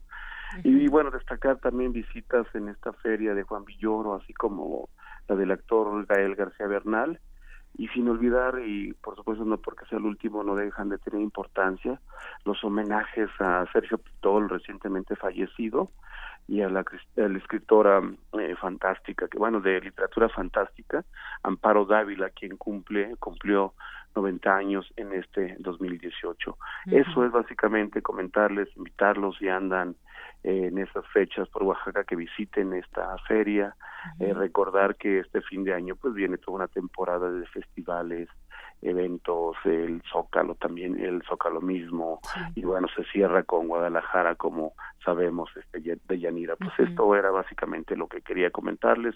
No sé si tengas alguna pregunta de Yanira, aquí estamos pendientes. Pues muchas gracias, Baltasar. Pues nada, ir preparando esta posibilidad de poder ir a esta Feria Internacional del Libro de Oaxaca, como bien nos decías, del 20 al 28 de octubre. Hay muchas actividades eh, y ya, bueno, nos adelantas esta lista de quiénes serán entre los invitados que habrá y sobre todo, pues me dejabas pensando en este tema del fomento a la lectura. ¿Cómo es que se le hace para fomentar la, lectura. Yo creo que pues eso nace desde, desde que somos pequeños, que en las escuelas realmente pues nos, nos inciten a leer, no solamente dentro de la escuela, sino que se siembre esa curiosidad de siempre estar atentos a leer algún cuento, alguna fábula, algún libro de literatura o como decías, pues ser libre de, lo, de lo que quiera uno leer, pero siempre leer esto del fomento a la lectura pues nunca nunca nunca acaba y pues ojalá que se siga logrando también a través de esta de esta feria Balta. Así es, son muchas estrategias. Digo, lo importante es que te acerquen un libro, que alguien que, te contagie esta pasión y que a veces te encuentres, ya sea un autor, un libro, una frase, y que te detone algo y que te provoque la posibilidad de seguir leyendo, ¿no? Esa es la idea y entonces, pues sí, tendríamos que agradecer a todos estos festivales, a todas estas ferias, este objetivo principal que es acercar la literatura, las letras, el conocimiento a los niños, a las personas. Leía apenas hace un rato un texto donde decía que no hay no hay edad para ser lector. En cualquier momento podemos integrarnos y empezar esta eh, pues, eh, pues este esta pasión iba a decir. Claro que sí. Bueno, pues eh, Baltasar Domínguez, muchísimas gracias por traernos este este reporte ya en su momento. Si tú estás en la en la feria próximamente, pues ya nos dirás y por supuesto lo, lo seguimos platicando que hay. No es eh, ahora nos adelantas lo que va a haber, pero bueno, cuando sea la feria, no sé si tengas planes de ir, estaría bien, ¿no? Sí, por supuesto, claro que sí. Este, hay cosas muy interesantes, muy importantes. Hay encuentros de periodismo, de mediadores de lectura. Entonces hay actividades para todos y por supuesto que estaremos pendientes y reportando con gusto, por supuesto, de Yanira. Muy bien, pues muchas gracias, Balta, que estés muy bien. Igualmente, Deyanira, un abrazo, un saludo a nuestro público y seguiremos por acá. Muchas gracias. Gracias a ti. Hasta luego. Un abrazo hasta Oaxaca, nuestro compañero Baltasar Domínguez. Y bueno, pues vamos a continuar ahora con ¿Con qué continuamos? Con la diversa versión de nuestra compañera Ruth Salazar, que seguramente nos está escuchando, está esperando su sección. Y bueno, pues aquí la tenemos. Nos hablará hoy en esta sección sobre las microagresiones y en específico del micromachismo. Adelante. Diversa versión. Transitando al horizonte de la igualdad.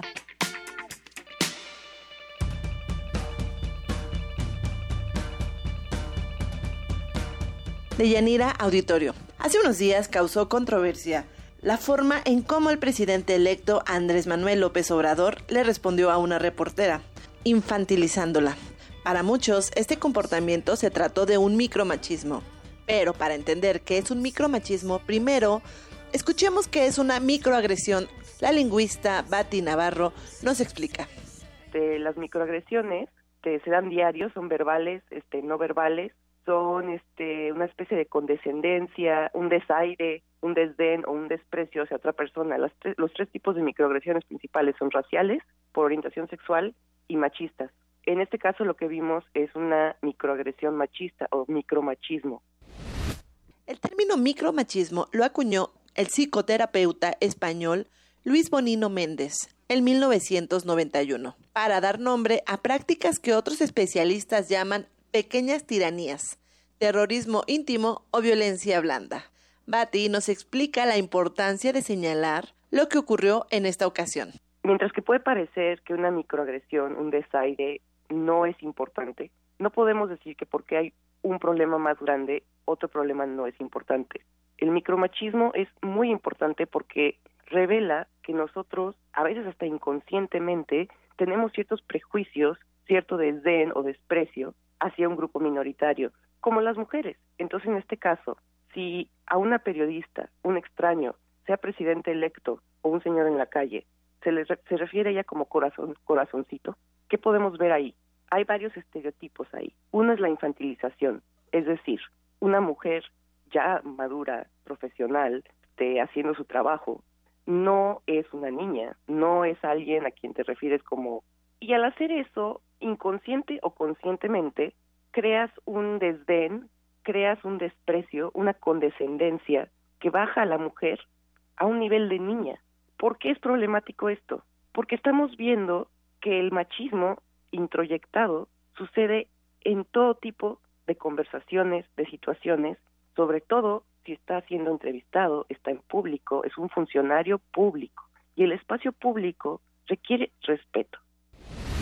Anteriormente, el sociólogo francés Pierre Bourdieu había hablado de violencia suave, íntimamente relacionada con lo que él definía como neomachismo. Así pues, el fenómeno incluye ideas, gestos, actitudes y comportamientos cotidianos, interiorizados y justificados como naturales, que condicionan el día a día de las mujeres. Se trata de una muestra más de la desigualdad entre hombres y mujeres. Por ejemplo, si una mujer es muy buena en su trabajo, digamos que es la jefa, es muy buena, es dura, pero da resultados, es asertiva, muchas veces le van a decir algo como maldita, por no usar una palabra más fuerte. Mientras que a un hombre le van a decir, es un gran líder, es muy efectivo.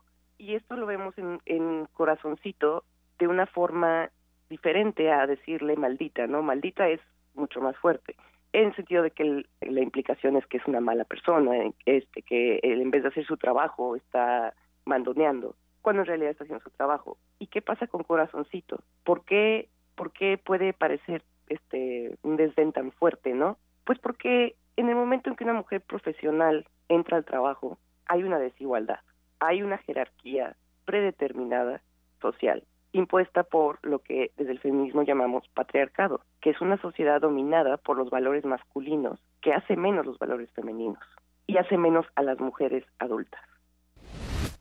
Y ojo, los micromachismos no son de uso exclusivo de los hombres. Las mujeres también participamos de esa lógica. Yo, recurrente y conscientemente, me refiero a dos de mis compañeras de trabajo como niñas, y lo justifico al decir que lo hago con cariño. Para erradicar este fenómeno es necesaria la autocrítica y acción individual. Y es muy importante que tomemos en cuenta que la introyección del machismo es algo que podemos trabajar como sociedad discutiéndola y como individuos asegurándonos de que cada vez que hagamos esto, si alguien nos lo señala, aprendamos a verlo nosotros mismos, a no repetir estos patrones. A veces la mejor forma de ejercer un cambio a tu alrededor es cambiar tú. Y eso incluye cambios en el vocabulario, incluye cambios, el, el lenguaje define la forma en la que ves tu mundo. Entonces, si tú en vez de usar corazón, usas licenciada, estás haciendo una distinción de respeto hacia la mujer hacia su puesto, hacia su trabajo, hacia su existencia en sí misma, como un ser que merece igualdad de trato, respeto y no merece un desaire.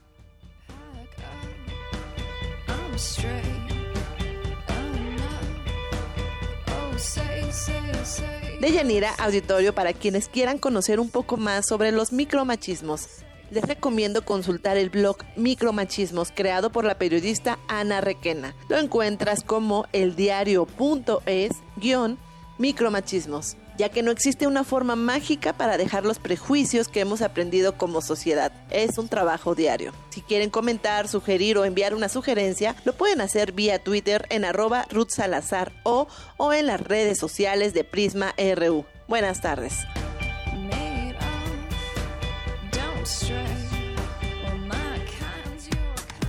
Relatamos al mundo. Relatamos al mundo. Porque tu opinión es importante, síguenos en nuestras redes sociales, en Facebook como Prisma RU y en Twitter como arroba PrismaRU.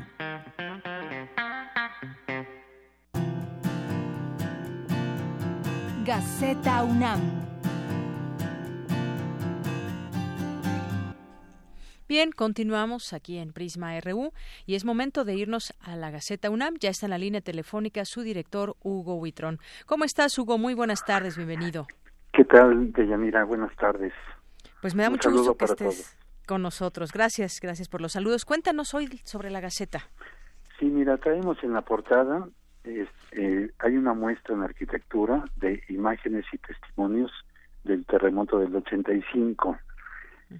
Eh, son imágenes de los hermanos Mayo del sismo del 85 que se encuentran en el vestíbulo de la Facultad de Arquitectura y pues son imágenes de hace 33 años, ya casi 33 años. Así es. Y además eh, tenemos también nuestro suplemento, que es el número 16 de 50 años del 68, que es la marcha en silencio de 250 mil personas.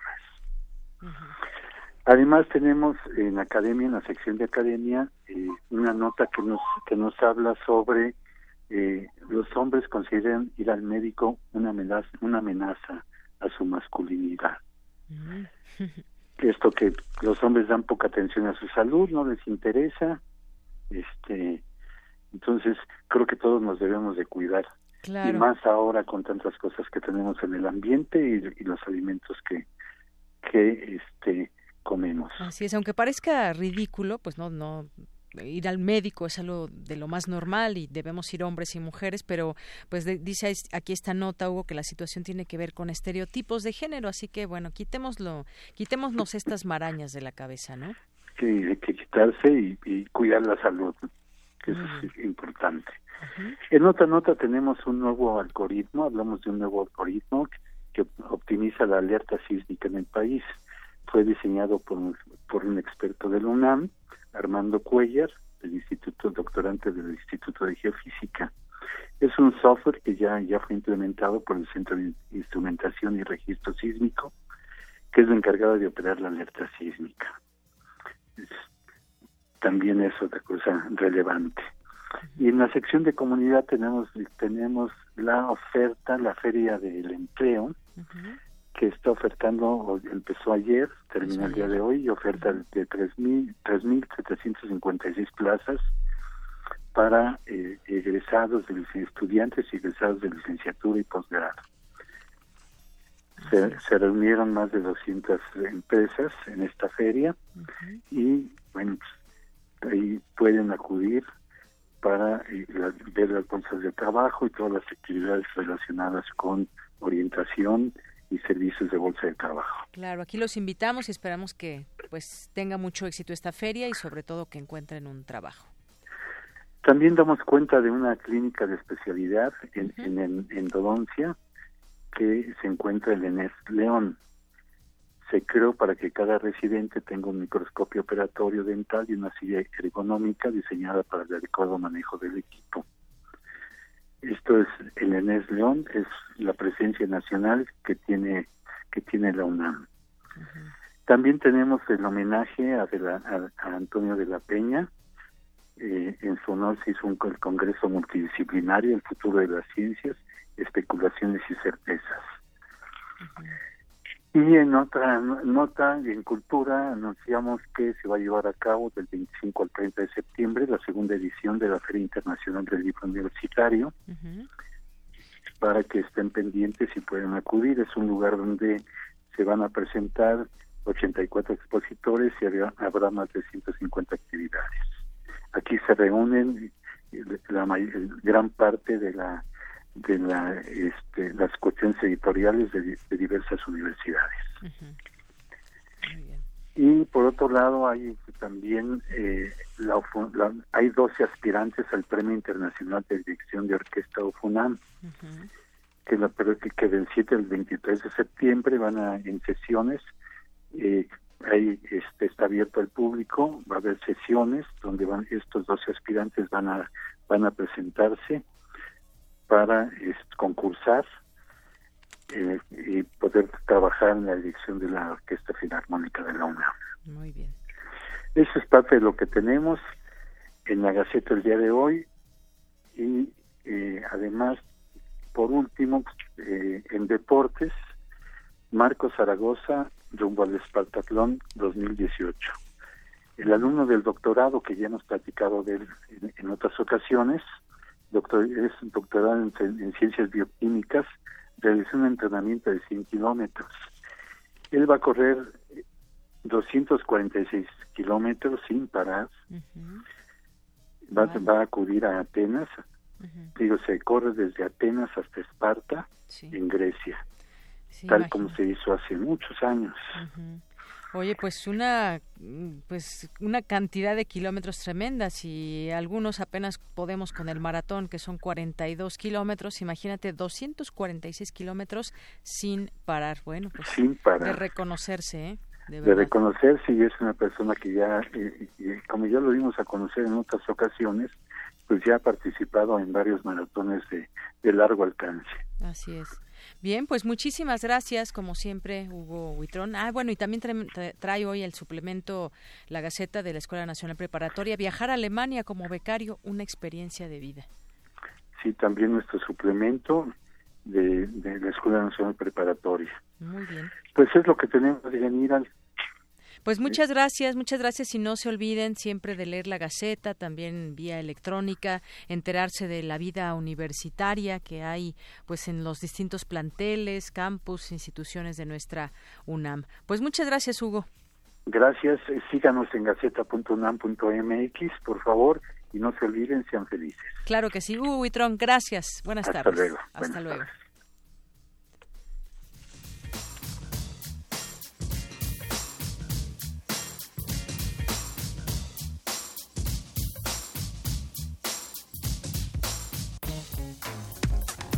Relatamos al mundo. Relatamos al mundo. Queremos escuchar tu voz. Nuestro teléfono en cabina es 55 36 43 39. Continuamos. Muchas gracias por estar aquí con nosotros en Prisma RU y bueno, pues queremos comentarles también que pues hubo un documento que se llevó a cabo por estudiantes, académicos, instituciones educativas como la UNAM, el ITAM, la UACM, así como colectivos ciudadanos que presentaron un informe sobre las violaciones a los derechos humanos que enfrentaron los damnificados del sismo del 19 de septiembre del año pasado. Esta información fue recabada por 40 brigadistas integradas por 120 estudiantes quienes entrevistaron a más de 200 damnificados en campamentos y albergues de las delegaciones Benito Juárez, Tláhuac, Xochimilco, Iztapalapa, Milpa Alta, Coyoacán, Cuauhtémoc, Magdalena Contreras y Álvaro Obregón. La investigación refiere que luego del temblor de magnitud 7.1 se detectó que la atención y el actuar de las autoridades fue desigual en diversas zonas de la ciudad. A diferencia de las delegaciones delegaciones centrales, en los albergues y campamentos de la periferia, donde hay mayor proporción de personas pobres, se detectó la nula presencia de autoridades del gobierno y delegacionales y de personal de vigilancia en la protección de derechos humanos, así como menor provisión de servicios públicos básicos. Entre los hallazgos más relevantes se documentó la falta de una política adecuada de vivienda temporal en casos de desastre. Si bien se aperturaron albergues, estos no fueron suficientes, pues a la par había 78 campamentos civiles, de los cuales 26 seguían activos en el mes de enero. Más del 50% de los damnificados manifestaron sufrir afectaciones psicológicas. Casi una quinta parte reportó que el jefe de hogar perdió su empleo tras el sismo y la mitad obtenía su sustento de donaciones o apoyos públicos. Además, 98% de los encuestados reportaron problemas o irregularidades por parte de las autoridades en relación con sus obligaciones de dictaminar, demoler o reconstruir sus edificios. Bueno, pues ahí está esta información en la que participaron todas estas eh, personas, cerca de 200 con su testimonio y pues un trabajo que hicieron estudiantes y académicos de distintas instituciones educativas para pues revelar algo que que vivimos, que vivimos muchos aquí en la ciudad, de pronto esa desatención, no solamente para ante la emergencia quizás de ver que estén funcionando bien estos albergues o que la gente que tenía algún riesgo o su vivienda algún riesgo de colapsarse, pues tuviera esta información a tiempo, por supuesto que esto nos debe dejar o nos debería dejar muchas enseñanzas, sobre todo a las autoridades de cómo reaccionar. Se habla también de una eh, de acciones resilientes y demás, pero estamos preparados para un nuevo sismo porque sabemos que pues la zona sísmica en cualquier momento puede ocurrir un sismo de cualquier eh, magnitud. Bueno, eh, también recordarles, lo decíamos también al inicio, a 50 años de la marcha de estudiantes, a 50 años de la marcha del silencio, estudiantes ahora, en 2018, se preparan para marchar en silencio. 50 años de aquella marcha del silencio en la Ciudad de México, donde los jóvenes permanecieron callados, únicamente mantenían la mano en alto formando una V con sus dedos de venceremos. Fue la tercera gran marcha de su magnitud y la última hasta fechas actuales. Hoy tendremos otra marcha en conmemoración de esta de hace 50 años. Y en aquella ocasión, pues hablaba de la participación de 250 mil personas. Bueno, también eh, teníamos toda la intención de platicar, de hablar sobre lo que dice el Colegio de Ingenieros sobre el aeropuerto de Santa Lucía, que dicen que 66% más costaría más caro que en Texcoco.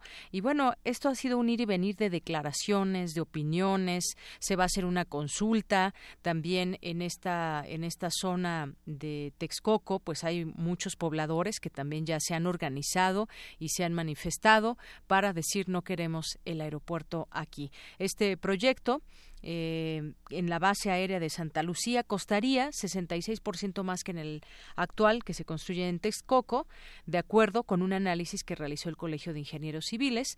Ascensión Medina, director del Colegio de Ingenieros, dijo en una entrevista que a través de un análisis de la información que se tiene al día de hoy sobre ambos proyectos, el Comité Técnico del Financiamiento de la institución concluyó que el costo de llevar a cabo la construcción del aeropuerto en la base de Santa Lucía sería mayor. Los cálculos de los integrantes del Comité del Colegio de Ingenieros Civiles de México estimaron que el costo de este proyecto aeroportuario sería aproximadamente 315 mil millones de pesos, 215 mil eh, millones de pesos más los 100 mil millones de pesos por la cancelación de la construcción del aeropuerto que ya se está realizando en Texcoco. Pero ¿qué implica 66% más aparte de todo este tema económico? ¿Qué implicaría el cambio? O no solamente pensemos en la parte económica, pensemos en la parte también del medio ambiente y bueno, pues aquí lo, lo seguiremos, por supuesto, discutiendo. Bien, continuamos, son las 2 con 45 minutos. Porque tu opinión es importante, síguenos en nuestras redes sociales, en Facebook como Prisma RU y en Twitter como arroba PrismaRU. Relatamos al mundo. Relatamos al mundo. Queremos escuchar tu voz. Nuestro teléfono en cabina es 55 36 43 39.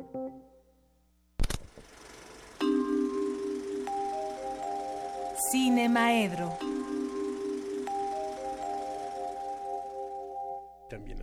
Bien, pues ya estamos al aire, mejor te lo platico al aire, querido Carlos Narro, si te parece bien. Adelante, adelante.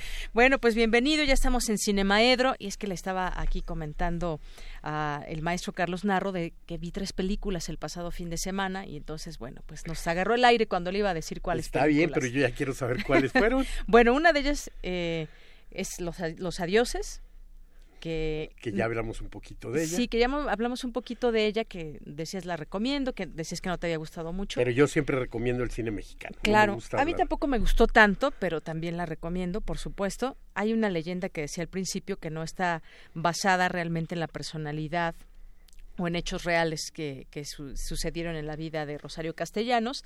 Y bueno, fíjate que en esa sala de cine y en la cineteca me tocó la casualidad de que asistiera Elena Poniatowska y al último, pues le, pregunta, le preguntó mi, mi compañera Ruth que si le había gustado la película. Dijo que no porque no reconocía ahí a, a, Rosario, Castellanos. Eso fue lo que nos pasó. Exacto. ¿Y cuáles fueron las otras dos? La otra fue una del tour de cine francés que fue Cara de Ángel, Cara de Ángel, y la otra fue pues la de Ana y Bruno, maravillosa película. Cara de Ángel es la de la niña que es abandonada Exacto, por su madre para darle vuelo al hilacha. Exactamente. La viste también. Fíjate que la que yo fui a ver del tour de cine francés también tuve un fin de semana intenso de películas, pero la que fui a ver del tour de cine francés le pusieron algo como rodando por la vida este no me acuerdo no no recuerdo cómo cuál eh, será la traducción el nombre en francés sería eh, todos a tus pies no Ajá. ya es una comedia muy divertida pero muy divertida. Realmente creo que el este ya hablaron la semana pasada del tour de cine francés pero yo creo que es una de las recomendaciones. O sea, si no hay pretexto para decir, no hay nada en la cartelera. Sí, está el tour de cine francés. Y, y me dijeron que la de Sin dejar huella estaba muy buena, no tuve la oportunidad de verla. Estreno mexicano, ¿verdad? No, no, no, eh, también del tour de cine francés. Ah, no, no recuerdo en francés cómo... Eh, eh, sin dejar huella. ¿Cómo se llamó? Y también está la de Gauguin. Sí. Y también está...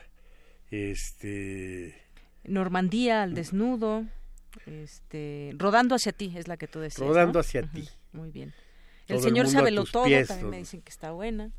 Sí, sí, en general yo creo que viene muy bien el, el, este, el cine, el, la suerte de que te toque un corto bueno o malo, el corto mexicano, pero bueno. A mí no me gustó el corto que tocó en, la película y tampoco me gustó tanto Cara de Ángel, pero bueno. Ni a mí me gustó tanto el corto. Pero bueno, ni modo, pues este eso es lo que, lo que tiene uno que pagar como penitencia por ver después el largometraje. Entonces, no está nada mal. Y bueno, primero respondemos a este Armando Cruz, un radio escucha, nos pregunta qué películas recomendamos sobre la independencia de México ya que estamos ahí. Y yo diría, todos los años nos chutamos la película de Bracho, La Virgen que forjó una patria, yo creo que es una de las mejores películas históricas que se han hecho en México y es una película que tiene muchas muchas virtudes. Bracho era muy depurado como director, era un director muy limpio y era un director muy comprometido también con lo que con lo que hacía, fundador de una eh, dinastía del cine mexicano en la que Andrea Palma, su hermana, y su sobrina este, Diana Bracho, en fin, eh, los Bracho, gente de Durango, además. Entonces, eh, muy recomendable esa película. Pregunta también cuál es, cuál es nuestra opinión sobre Morelos. Hay un par de películas sobre Morelos. Este, la última la hizo con motivo del bicentenario este Antonio Serrano, una película con ese nombre, este Morelos. Eh, bueno, es una película que tiene sus sus virtudes, pero siempre siento que cuando Antonio Serrano hace telenovela, que es en lo que más se ha este formado él, la hace como queriendo hacer cine y que cuando hace cine lo hace como queriendo hacer telenovela. O sea, siento que trae un poco mezclados ahí los este los lenguajes, pero en fin, yo creo de todas maneras, este la, claro que si la pueden ver con motivo de las fiestas patrias, yo creo que es recomendable. Y... O se pueden ir a, ir a dar el grito al Zócalo. Fíjate que la... No sé cuál sea la, la, lo más importante de, de esta semana con tantas cosas, pero sin duda una gran noticia, que no la teníamos el jueves pasado, fue el León de Oro del Festival de Venecia para Alfonso Cuarón. ¿no? El Festival de Venecia, que es un festival, bueno, único por muchas causas. La primera, porque fue el primer festival de cine de la historia, un festival de los años 30, un festival que en el que el cine mexicano ha tenido importancia desde desde casi desde entonces, pues, ¿no? Por ahí alguna película de, de Fernando de Fuentes ganó un premio especial ahí en el en, ese festival, en ese festival cuando no ganaba el León de Oro, lo que se ganaba era la Copa Mussolini, que bueno, Mussolini es una personalidad verdaderamente contradictoria y de pronto para evaluar su evidentemente es el dictador este fascista por antonomasia, pero su hijo fue alguien muy cercano al cine y que protegió a mucha de la gente de cine en una época plenamente represiva y tiránica, como se puede ver en la película que hizo Héctor Escola en homenaje a Federico Fellini. Eh, la importancia de llamarse Federico, creo que le pusieron en, en México, una hermosísima película en la que se ve las correrías juveniles de, eh, de estos dos amigos, de Escola y Fellini, y su paso por una revista ilustrada, por una revista de crítica, una revista de caricaturas este, ácidas políticas y demás. Y ahí se deja ver ahí como de ladito la protección con la que pudieron este, dibujar y escribir sus insolencias con la protección del hijo del, este, del dictador, ¿no?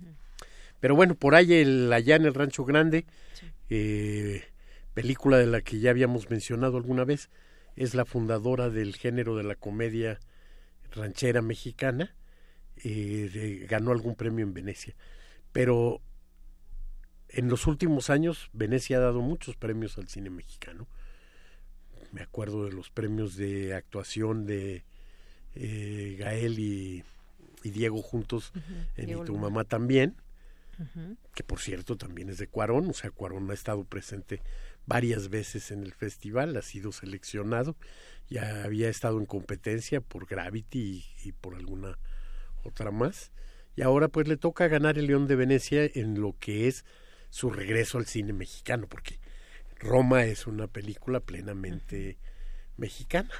Y entonces, bueno, pues desgraciadamente su prisa por competir para ganar los Óscares este, hizo que la pasaran casi clandestinamente en el cine Tonalá y en el Cinemanía y no tuviéramos chance de verla, ¿no? Sí, sí, sí, ya nos tocará verla en Netflix, ¿no? Este, porque eh, para poder cumplir con el reglamento de los Óscares pasó unos días ahí en estas salas. Me hubiera gustado verla, pero bueno, pues me enteré un poco tarde de que de que pasó en esos cines, de que, de que pasó en esos cines y y de, y de la ahora sí, perdón, de la este nefasta idea de por qué pasó. No creo yo que las películas se hacen para ganar Óscares ni para ganar premios. Creo que además Cuarón ya ha ganado suficientes premios en el mundo como para que le importe mucho tener el premio de... Bueno, no, se va a sentir junto a Kurosawa y junto a Bergman y junto a algunos grandes, pero me parece verdaderamente horrendo en términos de yo como espectador saber que la película estuvo pasando ahí semiclandestinamente para poder cumplir una cláusula X. Y para, bueno, pues que a lo mejor ni siquiera o todavía tiene que ganar la nominación. Y después de que gane la nominación todavía tiene que ganar el que es un premio que básicamente se gana con cabildeo igual que la nominación. Entonces puede que lo gane pero no es algo que verdaderamente represente como sí representó ya haber ganado el León de Oro de, de Venecia Luis Buñuel ganó con Bella de Día el este el León de Oro. Amate Escalante lo ganó con la Región Salvaje. Este en esta última década alguien más ganó ganó mm. Venecia, no te acuerdas no, quién. No me acuerdo. En fin, ah. yo creo que es un premio importante, un premio importante para el para el cine mexicano, de uno de los festivales de más tradición y de verdaderamente más solidez, como es el este el Festival de Venecia, pero sin embargo creo que la película se defenderá sola y, y ojalá y tengamos oportunidad de verla Platicar de bien, ella, no y bien en una gustó, pantalla grande, ¿no? Que como es una película de este de Netflix, eh, cosa que fue lo que impidió que se estrenara en el Festival de Cannes. Que Cannes no aceptaba que fuera una película hecha para la pantalla casera y bueno Venecia la aceptó y qué bueno que este que ganó y ojalá y la podamos ver como debe ser vista y no nada más en en nuestra en la en la sala de nuestra casa Claro. hace 50 años Ujú. ¿Qué se- para continuar con esta 50 años? con esta con esta idea hace 50 años bueno pues la gente estaba marchando en el paseo de la Reforma ¿no? y se estrenaban pocas cosas no sé si por eso. Yo no sé por qué estas fechas de, de septiembre y la semana que viene todavía eh, es que se cumplirán 50 años de otra cartelera en la que hubo muy poquitos este muy poquitos estrenos. Eh, se estrenó Invasores de Otro Mundo, se estrenó Chubasco, Cómo robar el mundo, se estrenó La Isla del Misterio y se estrenaron un par de películas mexicanas. Se estrenó este no sé dónde dejé el, el dato de las películas mexicanas que se estrenaron. Pero bueno, yo creo que para este para esta semana tenemos muchas este muchas cosas que muchas posibilidades que ver. Ana y Bruno sigue para los que no la han ido a ver. Eh, se desplomó un poquito, salió con mil copias en todo México y para la segunda semana ya tenía 580 y tantas pantallas. Y 580 y tantas pantallas que además en esta cosa horrenda que les gusta a los distribuidores que supuestamente apoyan el cine mexicano, en algunas tiene dos horarios ahí, la puedes ver a las 11 de la mañana y luego a las este 10 de la noche, cosas así. Entonces, por supuesto que las mandan al al este al matadero. Y después eh, tratan de encubrir su verdadero odio al cine mexicano con cosas como esa que hoy termina o que este que, que fue lo que llamaron la fiesta del cine mexicano una cosa verdaderamente deplorable no Eh, películas eh, mexicanas que siempre has visto en la televisión y demás este resulta que en precios bajísimos también comparado con el resto del, del cine eh, supuestamente cine mexicano en todas partes pero una peli un cine mexicano en el que de pronto la película que acaparó la taquilla en esta semana es dos tipos de cuidado no esos tipos de cuidado y donde yo digo además qué inversión tuvo que hacer este quien la esté distribuyendo para estar en 400 salas, porque dos tipos de cuidado estuvo en 400 salas, que obviamente no se recuperó con el este el dinero que haya metido. Entonces, son payasadas para ser este sinceros, ¿no?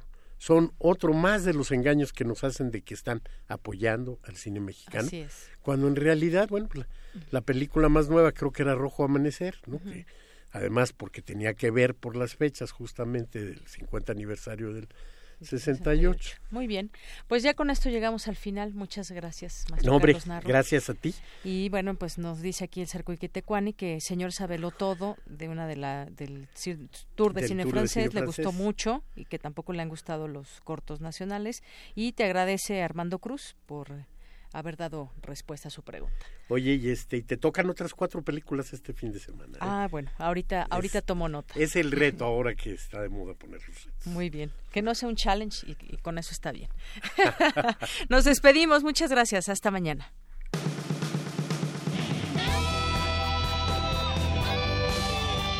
Prisma RU. Relatamos al mundo.